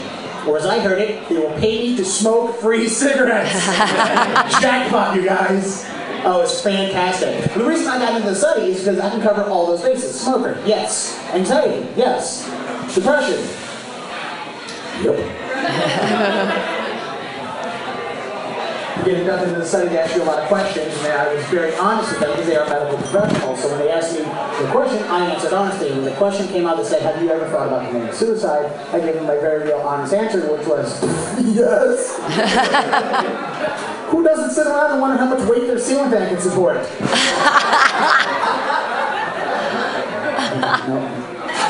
That was the wrong answer, you guys. I found that out because after the questionnaire, they, they took me into another room with another medical professional who started asking a lot more questions about suicide. And that's when I realized that she is a psychiatrist who's interviewing me because she's afraid that I won't be able to finish the study because I might hurt myself. I'm like, no, no, no, no, look, I think about suicide a lot, and like, I have depression, but I'm not gonna, I'm not gonna hurt myself unless I don't get my free cigarettes. In which case, Doc, it's your fault. That would have been so mean and hilarious at the same time. For me, only funny for me. Uh, so during the course of the study, the, the active This is another hard video because he's in this weird restaurant and there's people sort of like going in and out and I hear the TV in the background. But he has that sort of cadence that's like a real comedian, you know what I mean? Yeah.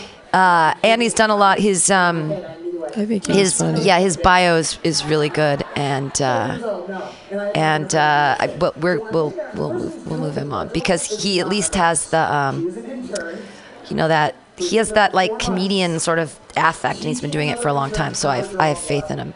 Unlike some of the videos we've seen where it's like when they're slow and the, the trepidation, you know, like like the I'm kind of the nervous comedian doing this silly thing. Sometimes it works, and sometimes Yeah. you just look unprepared. And I think that that's kind of You can play it off as been- the nervous, but some people you can read like uh Just they're just not polished enough. You know? yeah. Anytime they go uh for a while. Right, right, right, right.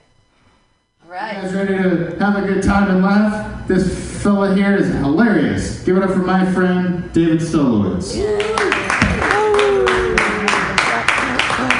Just like you can hear there's like 12 people there. Hi guys, my name's Dave. I used to do meth, but I quit when Breaking Bad ended. It seemed like it was a good time for it. See, he's doing the awkward thing, but I like it. Judaism, wonderful highs, terrible lows, and most of the time you're in purgatory. Christianity is more like booze to me. Um, there's lots of violence and preoccupation with virgins. You wake up the next morning with a headache, but you're kind of glad you did it. Uh, I like uh, Buddhism. It's like green tea, and I'll say nothing more because it the point. Uh, are you guys fans of cheese? Yes. Over 250 different cheeses in the world. Something for everybody, truly, except for vegans. I was a vegetarian for two years, but I could never be a vegan because I like the milkshake too much. I made Tony Sparks laugh. No, the San Francisco comics can make Tony Sparks laugh. No, I'm kidding. Uh, but everybody's depressed tonight. And like, I really always love San Francisco a lot. Uh, I live southeast of San Jose. I'm on a horse ranch right now. It's a very different experience. Uh, it's kind of a gay commune where I live. I live with a bunch of queer Mexicans. My boyfriend is Mexican. He's uh, 15 years older than me. I have more gray hair than he does, though. He calls me Viejo. And uh, we have been in a serodiscordant, intergenerational, uh, interracial, uh, re- gay relationship for five years now. We're doing pretty well overall. Oh, thank you. Um, I don't, we don't have to worry about it because I know this guy's material and it and it's it's different. This, but when people give us a video, this is a terrible thing. He should never. I can only hear He a sh- lot of the you could only hear the people in the back that are talking. You know that the place wherever he's doing it, there's only like four people in the audience and no one's laughing. Hey, everybody, don't turn in a video like that. It's too up. Like, thank God I know this guy, but um, it's our next guy's uh, New York, which is exciting. But I, I mean, that's crazy, You guys. You gotta pick and choose your videos because if we can't hear you, and we need to hear you. That's the point. it would be better for him to have done this in his bedroom for nobody. Do you know what I mean? Yeah. Than than to do it in a in a bar here with people Bad not sound. listening. Right. It's like we need you to got to hear you, pick and pussycat. choose. Yeah, what are you doing, buddy? Uh, this is a guy out of New York. Cool venue, lots of people. That's good. he's Look at a that. suit. They're all clapping. No, he's not. Oh, no, he's but Thank you. As it was previously mentioned, my name is Aaron LaRoche. Um, before we become acquainted and build up a tete as they say, I would like to tell you something personal about myself.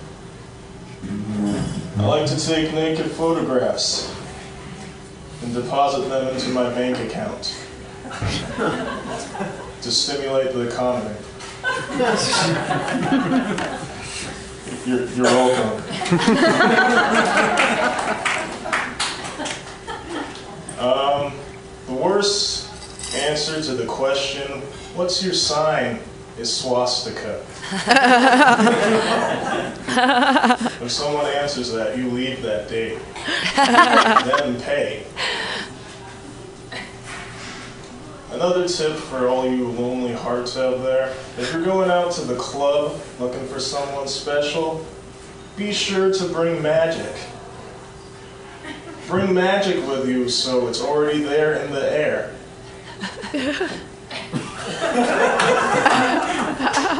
Stupid.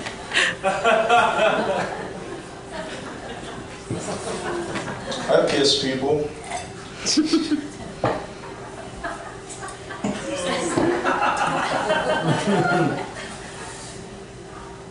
There's this nasty little thing we got in America, I guess everywhere really. It's the whole, it's the rape culture we got going. And the thing that bugs me beyond the horrible act of rape is the whole, there's this whole victim blaming side of the rape culture. And that is the only crime that can be committed that someone feels that it's okay to blame the victim. Like, you don't see like a car theft victim being told you were asking for it. How dare you park your Subaru out in the streets with that hot decal? What did you think would happen? Your car's a slut. it wanted to have its radio taken out. Ladies, I think your time's a coming. I do. I, I heard it coming down from the mountaintops. And I think another way that women could take back the power is, you know, just start. Guys do this thing where it's like, oh, that's such a pussy thing to do, or oh, that's such a, you're such a pussy for blase blase. What ladies should do is you should take back pussy. Take back the word pussy. Only apply it to awesome things. See a guy jump a shark on a motorcycle? That dude was a pussy.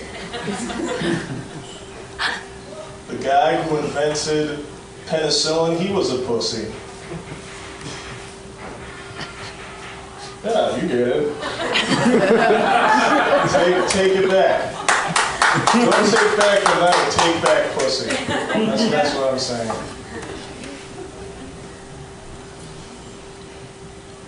He's so slow, There are a lot of but it's like, do we It's like sh- it? It's a shtick. It's a shtick. His shtick is that he's like taking his time. Like, home is where the heart is. Let's see what he has to say here. I don't agree with that. For a while, as long as I can remember.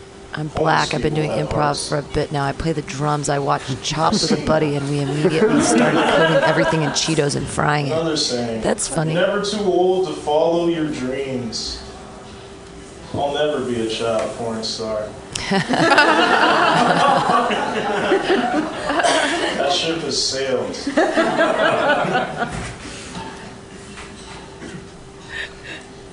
Another one. You're only as good as your word. What about mutes? Oh. Are all mute people awful? I guess we wouldn't know because they can't talk. I'm laugh at mute people. Come on. You guys are dressed up. He has a full audience too of people, so it's a hard one. I like him. Yeah. Maybe in the maybe part. Yeah, and then we'll move him to the maybes. Uh, Maybe, moving maybe. on, on. more things. then we're gonna have Here's another one from the gonna say right Purple Onion instead of from. She could have done one from her. my Thank you room. for supporting us. Big hand for Elizabeth Mansfield.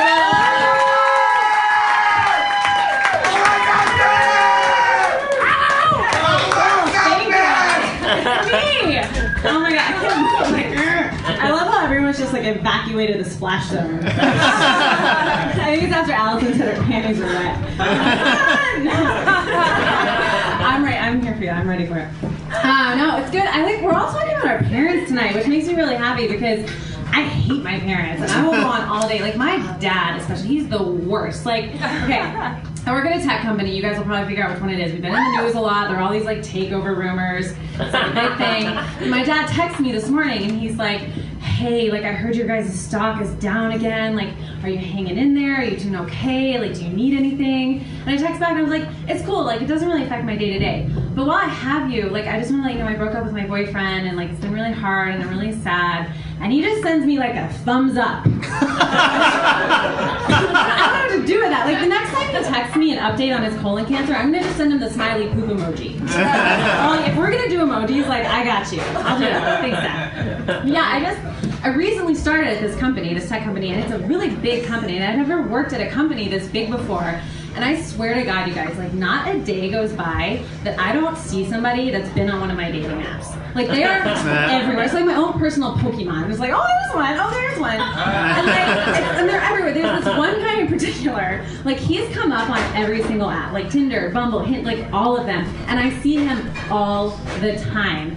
And like, like I, I can't get rid of this guy. Like I don't even know how to act around him now. Like I, I'm so used to swiping left on this guy. Like I got in the elevator with him the other day, and I was just like, excuse me. And I found him in the kitchen. I was like, I'm just going for the coffee. so awkward.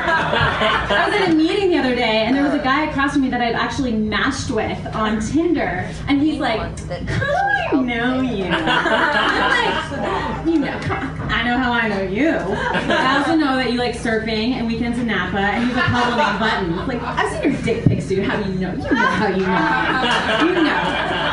I want to be clear though. I didn't actually go on any dates with any of these guys. Like I don't go on any dates from the dating apps. I like have a conversation on the dating apps and then I go out and I sleep with strangers. That's what I do. I, I have intimacy issues. It's true though. I, Her sit's like been a lot better than some of the other in-town people we've seen, so that's good. Uh, and I see her all the time out, so that's that's that's interesting. That's a plus. That's a plus. Uh, this is a New York guy who actually came here and performed not too long ago at Pamtastic's Comedy Clubhouse. He's very very funny. We'll see what kind of video he turned in. Uh, and I mean, I guess in here, I'm I'm going to New York, and I didn't set up anything. I'm such a jerk. Hey guy. I performed with him many times. Give it up for the very funny Faisal Alam.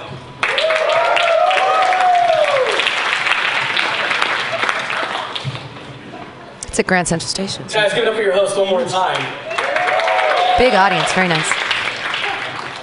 Anyway, um, I was having lunch with my best friend today, and he was ranting and raving about how much he hates New York City. And uh, I asked him why, and he was like, because all the girls in New York City are trashy freaks. I know, right? But, uh, and I was just like, dude, why do you think I moved here?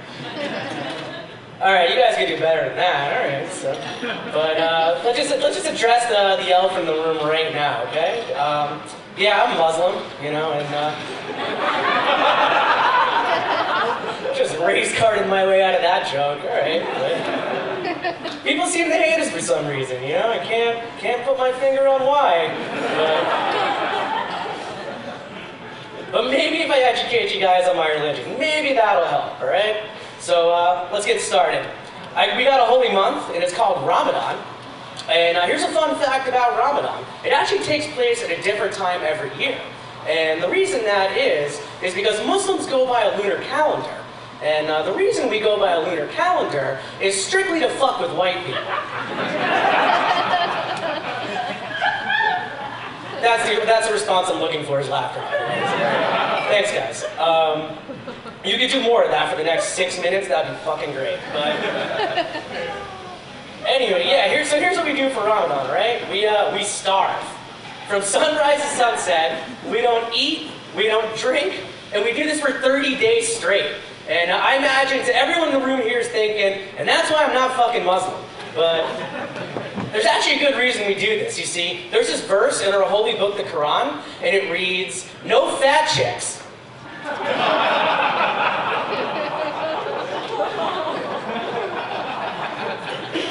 I didn't love that joke. I don't know why. Anywho, I actually have no business talking about my religion. I'm like the worst Muslim on the planet, okay? All right, well, maybe not the worst one. You know, I can think of like at least four pilots who are probably worse than me.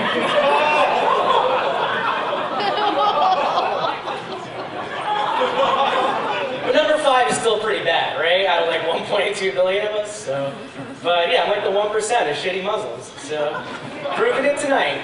But yeah, so I'm a terrible Muslim though. I do like nothing in my fucking religion. All right, let's see. Uh, I drink alcohol. That's against my religion. Yeah. Goddamn right, yeah. I eat pork. That is definitely against my religion. Yeah. And I only date Jewish girls. Guys,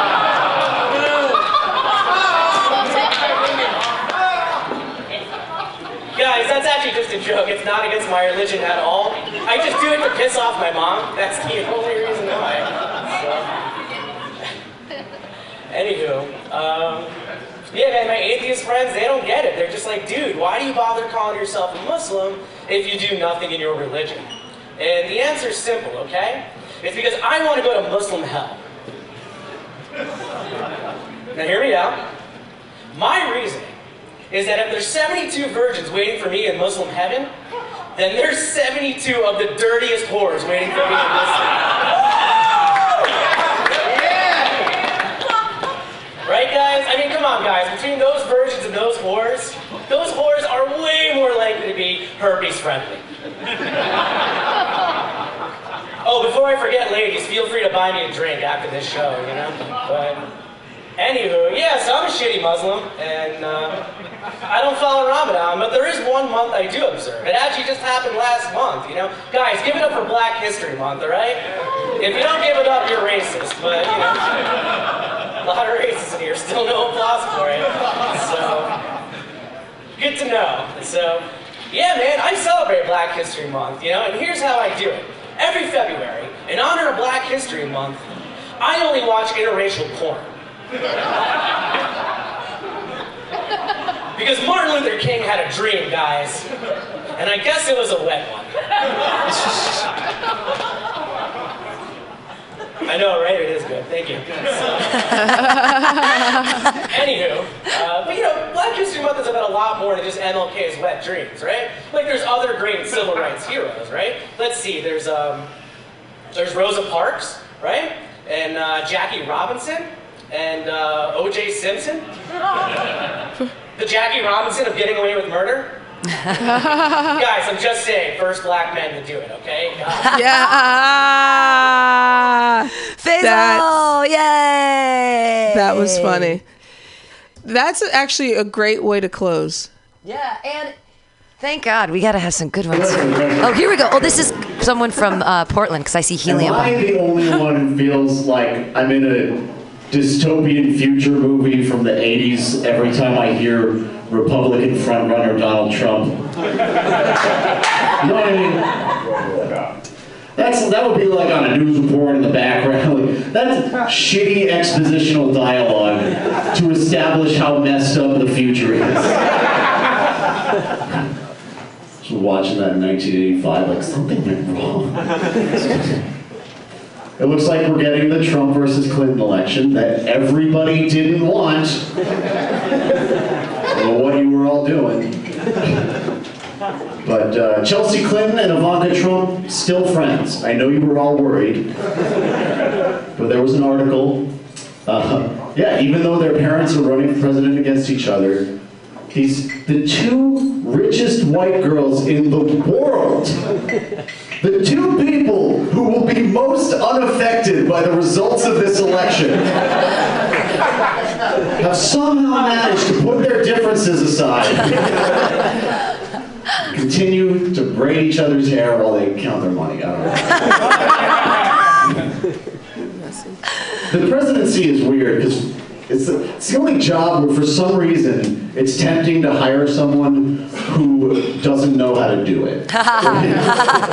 Right? Everyone wants an outsider. They're given these options. Like Hillary Clinton was married to a president. She's been Secretary of State. She's been a senator. She's been there for years. She knows all the world leaders. Bernie Sanders was a senator and a congressman and a mayor. He's gotten all this stuff done. He knows what he's doing. But Trump's really angry.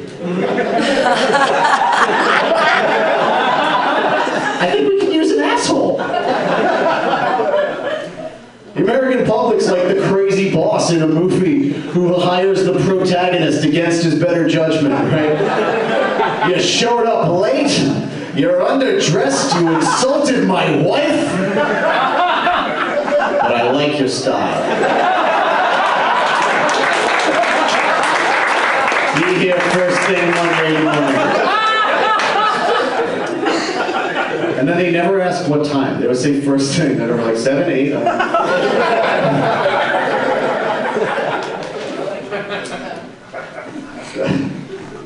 Donald Trump hates political correctness. That's his. He's clearly moving on. Uh, he's very, very, very funny. So, That works. How much? uh, oh wow, old school Mamba. Yeah, dude. Timmy Pizza coming in the clutch. Uh, oh, that's so sweet. I always enjoyed. Uh, oh, thank you. I, thank you so much. I've always enjoyed Mamba because it had so much candy for your candy. Do you know what I mean? Oh yeah. So much. It's like so much candy. It's like more candy. It's like four times the candy for the one candy I'm gonna price. tear this shit up. Tear it up. This is my breakfast. Uh, this is the next person. It's uh, it says it, my safe word is peaches.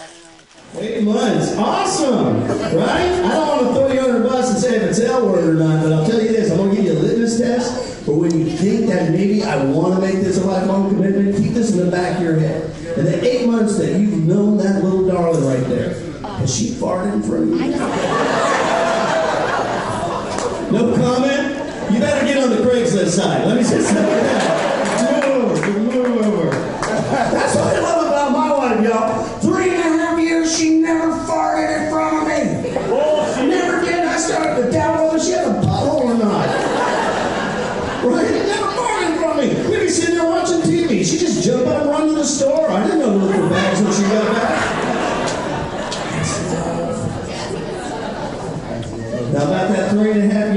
started farting in front of me, but not telling me she was farting in front of me. You ever had the pleasure of walking into one of those?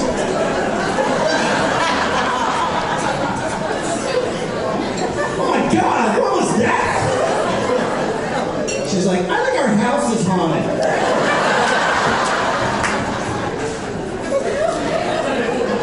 I think we have a lactose intolerant ghost, is what we have.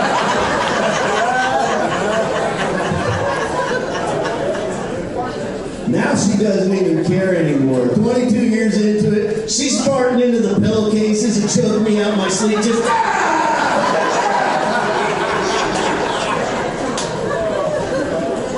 right, and running off cackling like it's a game of fart and go seek. Tag, I'm in. Guy's real professional. He's in a huge audience. He's all good. Funny. Uh, yeah, and and I like his look. He because he's looks like a strange old lumberjack. Uh, this is from the punchline. Black man here. Then I see your boyfriend looking at me and saying, Who's this guy? If Johnny Bloom and Orlando Depp were gay.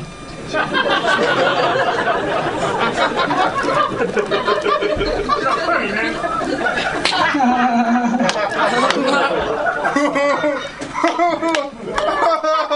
you, OJ.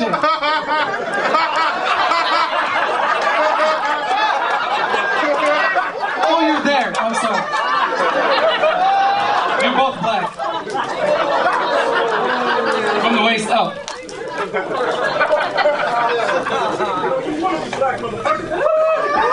Who's that? Who said that? This next joke is for you then.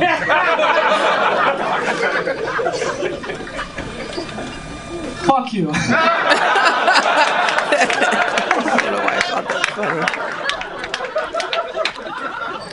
I haven't even started. They say you should never start getting up on stage with saying fuck you or September 11th. Especially being from the Middle East, Bay Area. You're probably wondering the accent. Iowa. Middle West. No, no, I'm from the Middle East. Bay Area. from the island of Alhamira. You're cute. Shh, Let her hand go, buddy.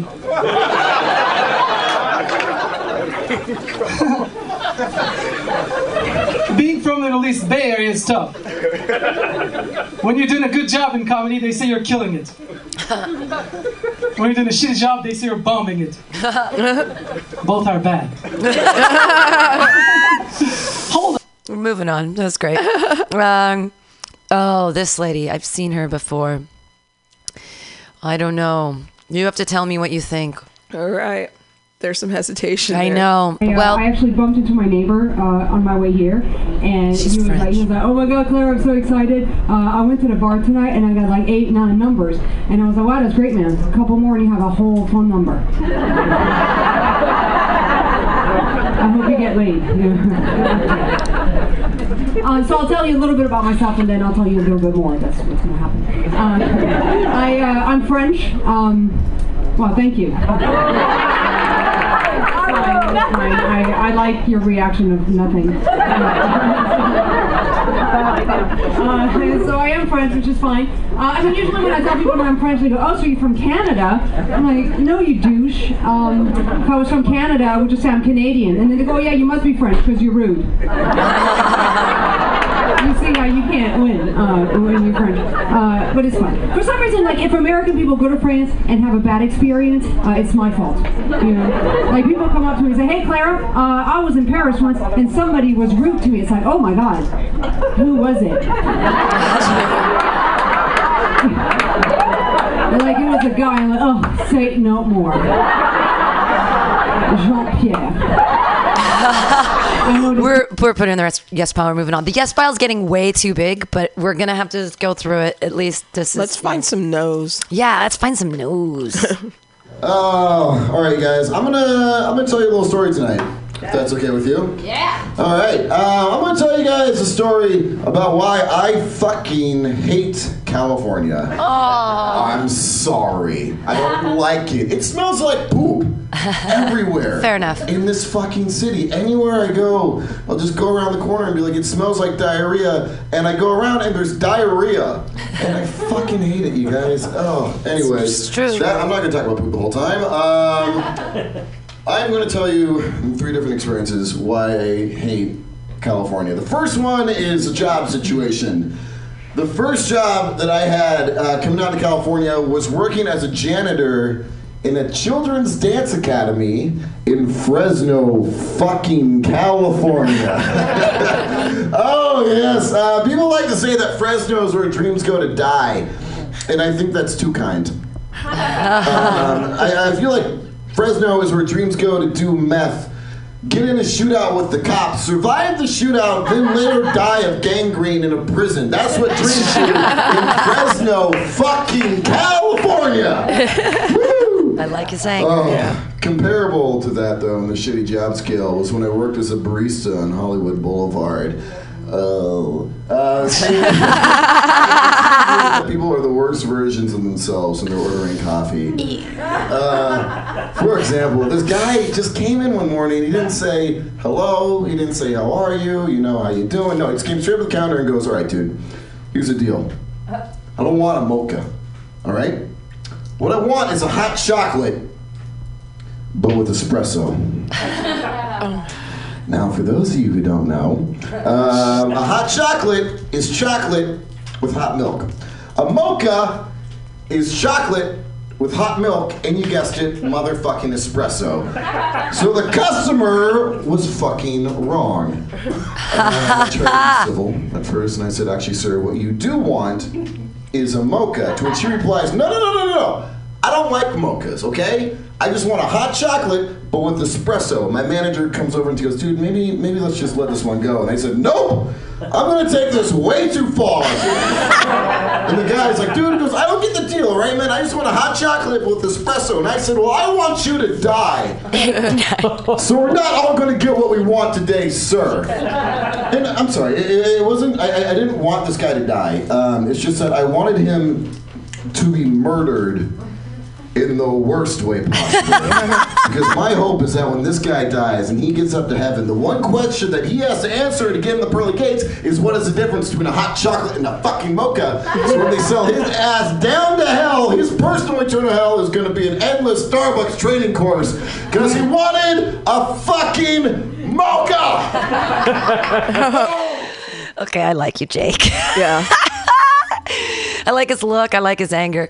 So we have a problem right now. We have nine. We have sixteen no's, and right now it looks like we have on the yes thing. We've got one, oof, one, two, three, four, five, six, seven, eight, nine, 10, 11, 12, 13, 14, 15, 16, 17.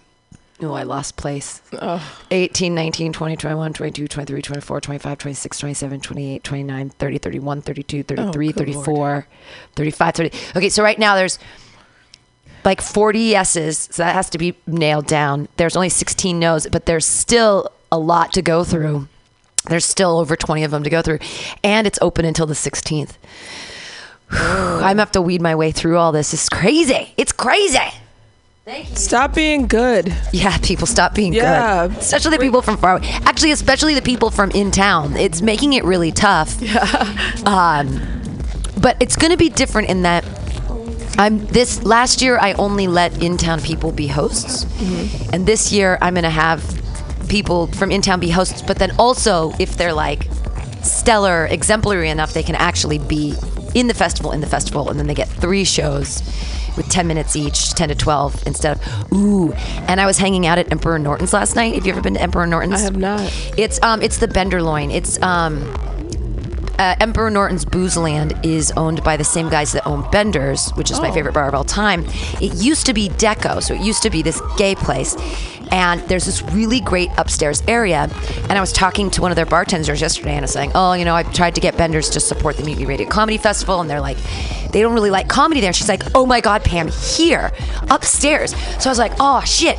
We can have a party up there. We can do an extra show up there. We can have like a special Dope. show at Emperor Norton's Boozeland. I'm gonna send them an email, see if they want to be. Um, what's it called? Uh, sponsors. Uh, Asiento has assuaged, uh, has already agreed to do it for the second year in a row. So I'm super excited about that. Also, Subliminal SF. So trying to get it together, but we're gonna have to slog through this bullshit. Hey, I'm not here next week. You're welcome to come do something by yourself if yes, you want. Or I think I will have a Latoya Sheriff of Truth takeover. yeah, yes, absolutely.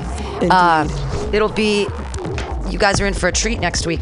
Uh, I come back next Wednesday, but my plane doesn't land until like five. I think it leaves 5:25 p.m. from New York, so it gets in here at like 10 o'clock or something, something like that, or 8 o'clock or some weird time. Taking the red eye. Well, coming back, I'm just like gonna be.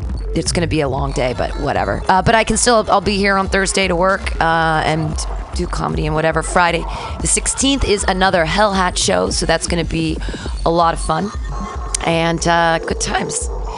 Great. So yeah, I'm really sorry about our absolutely awful news today. Uh, thanks to the um, San Francisco, uh, I mean the Drug Policy Alliance.org with um, Trump supporting the Philippines Yeah. dictator. He, he likes murder. Loves murder.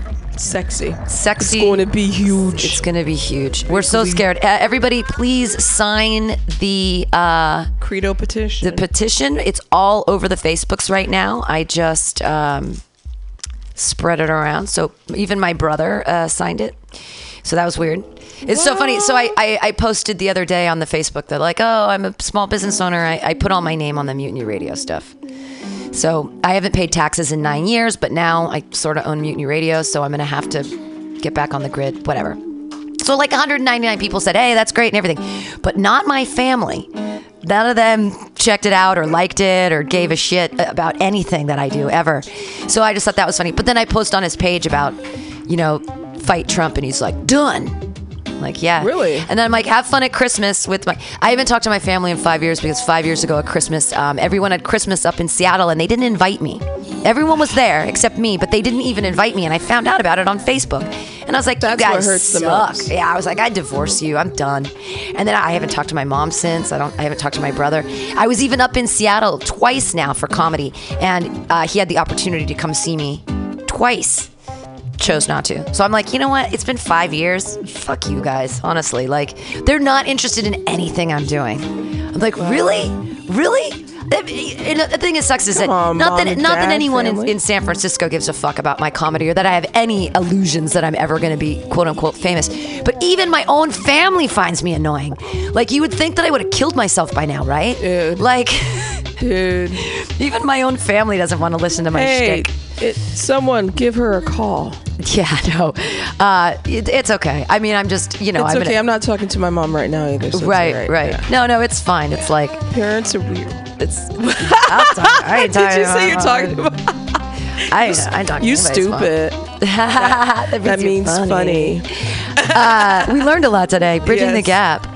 But uh, yeah, my they also my family every summer they rent a house on some Orca islands, these beautiful islands, and they all go on vacation. And they've never invited me. And then my sister-in-law or my brother's wife's my sister-in-law's sister she was like well you should go with us they have two kids you should just be the nanny and i'm like oh so i'm okay to bring on the vacation You're as the the help but not as like a bona fide member of the family where everyone else gets to stay for free like Now you know what it's like to be a nigga. I'm like, really? yeah. How am I the black sheep here? I'm like definitely the, black sheep. I'm the. I'm the black. I'm the I'm the black sheep. I don't get it. I'm like, oh yeah, okay, whatever. you can be the help. Yeah, You can be the help. We'll you know what? you the scraps. Uh, yeah, right. I'll, I'll cook. Go, oh, is Yes, that, is that, yeah, yeah, I'll, I cook for you. I make you. I open some of those oysters for your rich folks. Yes. Crazy times. Uh, so yeah, come next week and um, text me if you have any questions. I'm just gonna be out in New Jersey. I will the day before. Yeah, absolutely. Uh, we can discuss it. And thank you guys for joining us here Yeah. today. Um, and uh, stay tuned. Coming up next is Some Call Me Tim with special guest uh, commie, pinko, liberal Zarina Sabrinsky. I won't say that actually. She is really she's a she's an ex-Russian. She's still Russian, but she lived in Russia, so it should be really interesting. She's very outspoken um, politically, and uh, she's a great writer. She's written a couple books that have been published. A lot of her poetry gets published. Recently, when Pussy Riot came to San Francisco to the Warfield, she actually. Um, was the host of the event at the Warfield. That's dope. Yeah, it was super dope. So she's up next, and some call me Tim. Also, Pervert Fervor will be here. Beepity boopin', the ones and twos for me's and you's. Meegity moogs. Uh, will uh, Latoya will see you guys next week. Next week on the AltaCast. Ow. Bye. When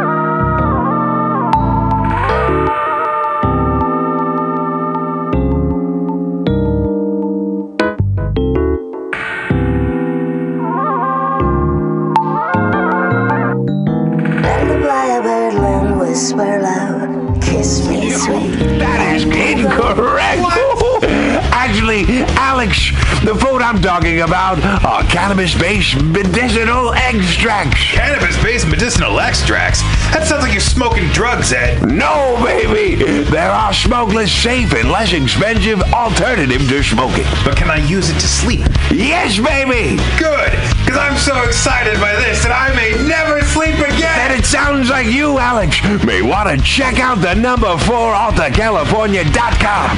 That's 4 AltaCalifornia.com for a non-addictive pharmaceutical-free alternative to smoking medical marijuana. Check them out today at number 4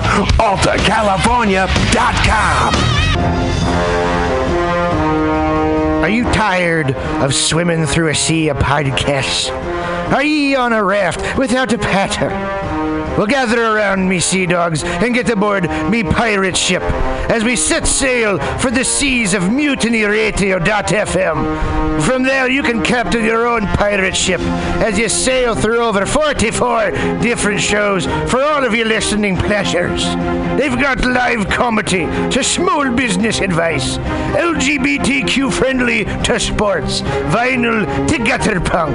MutinyRadio.fm has the best programming the internet ocean has to offer you. I bet my peg leg on it, I ain't scurvy shit faced McRat.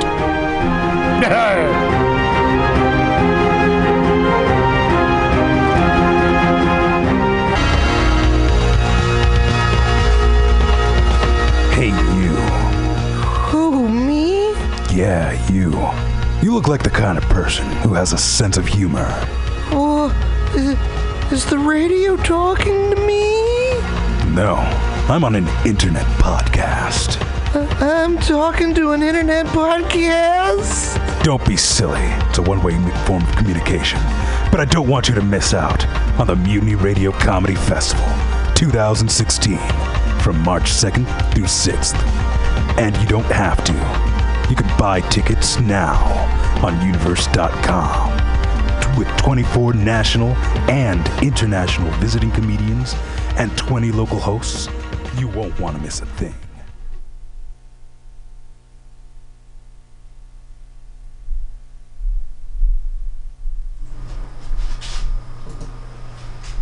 Hey, folks, you got the flat black plastic on Mutiny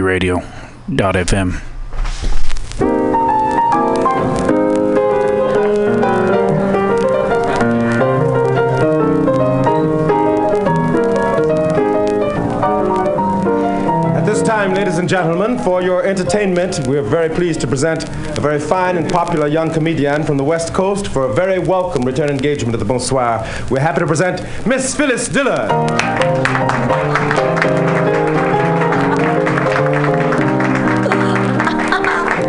Thank you so much. I'm just so delighted.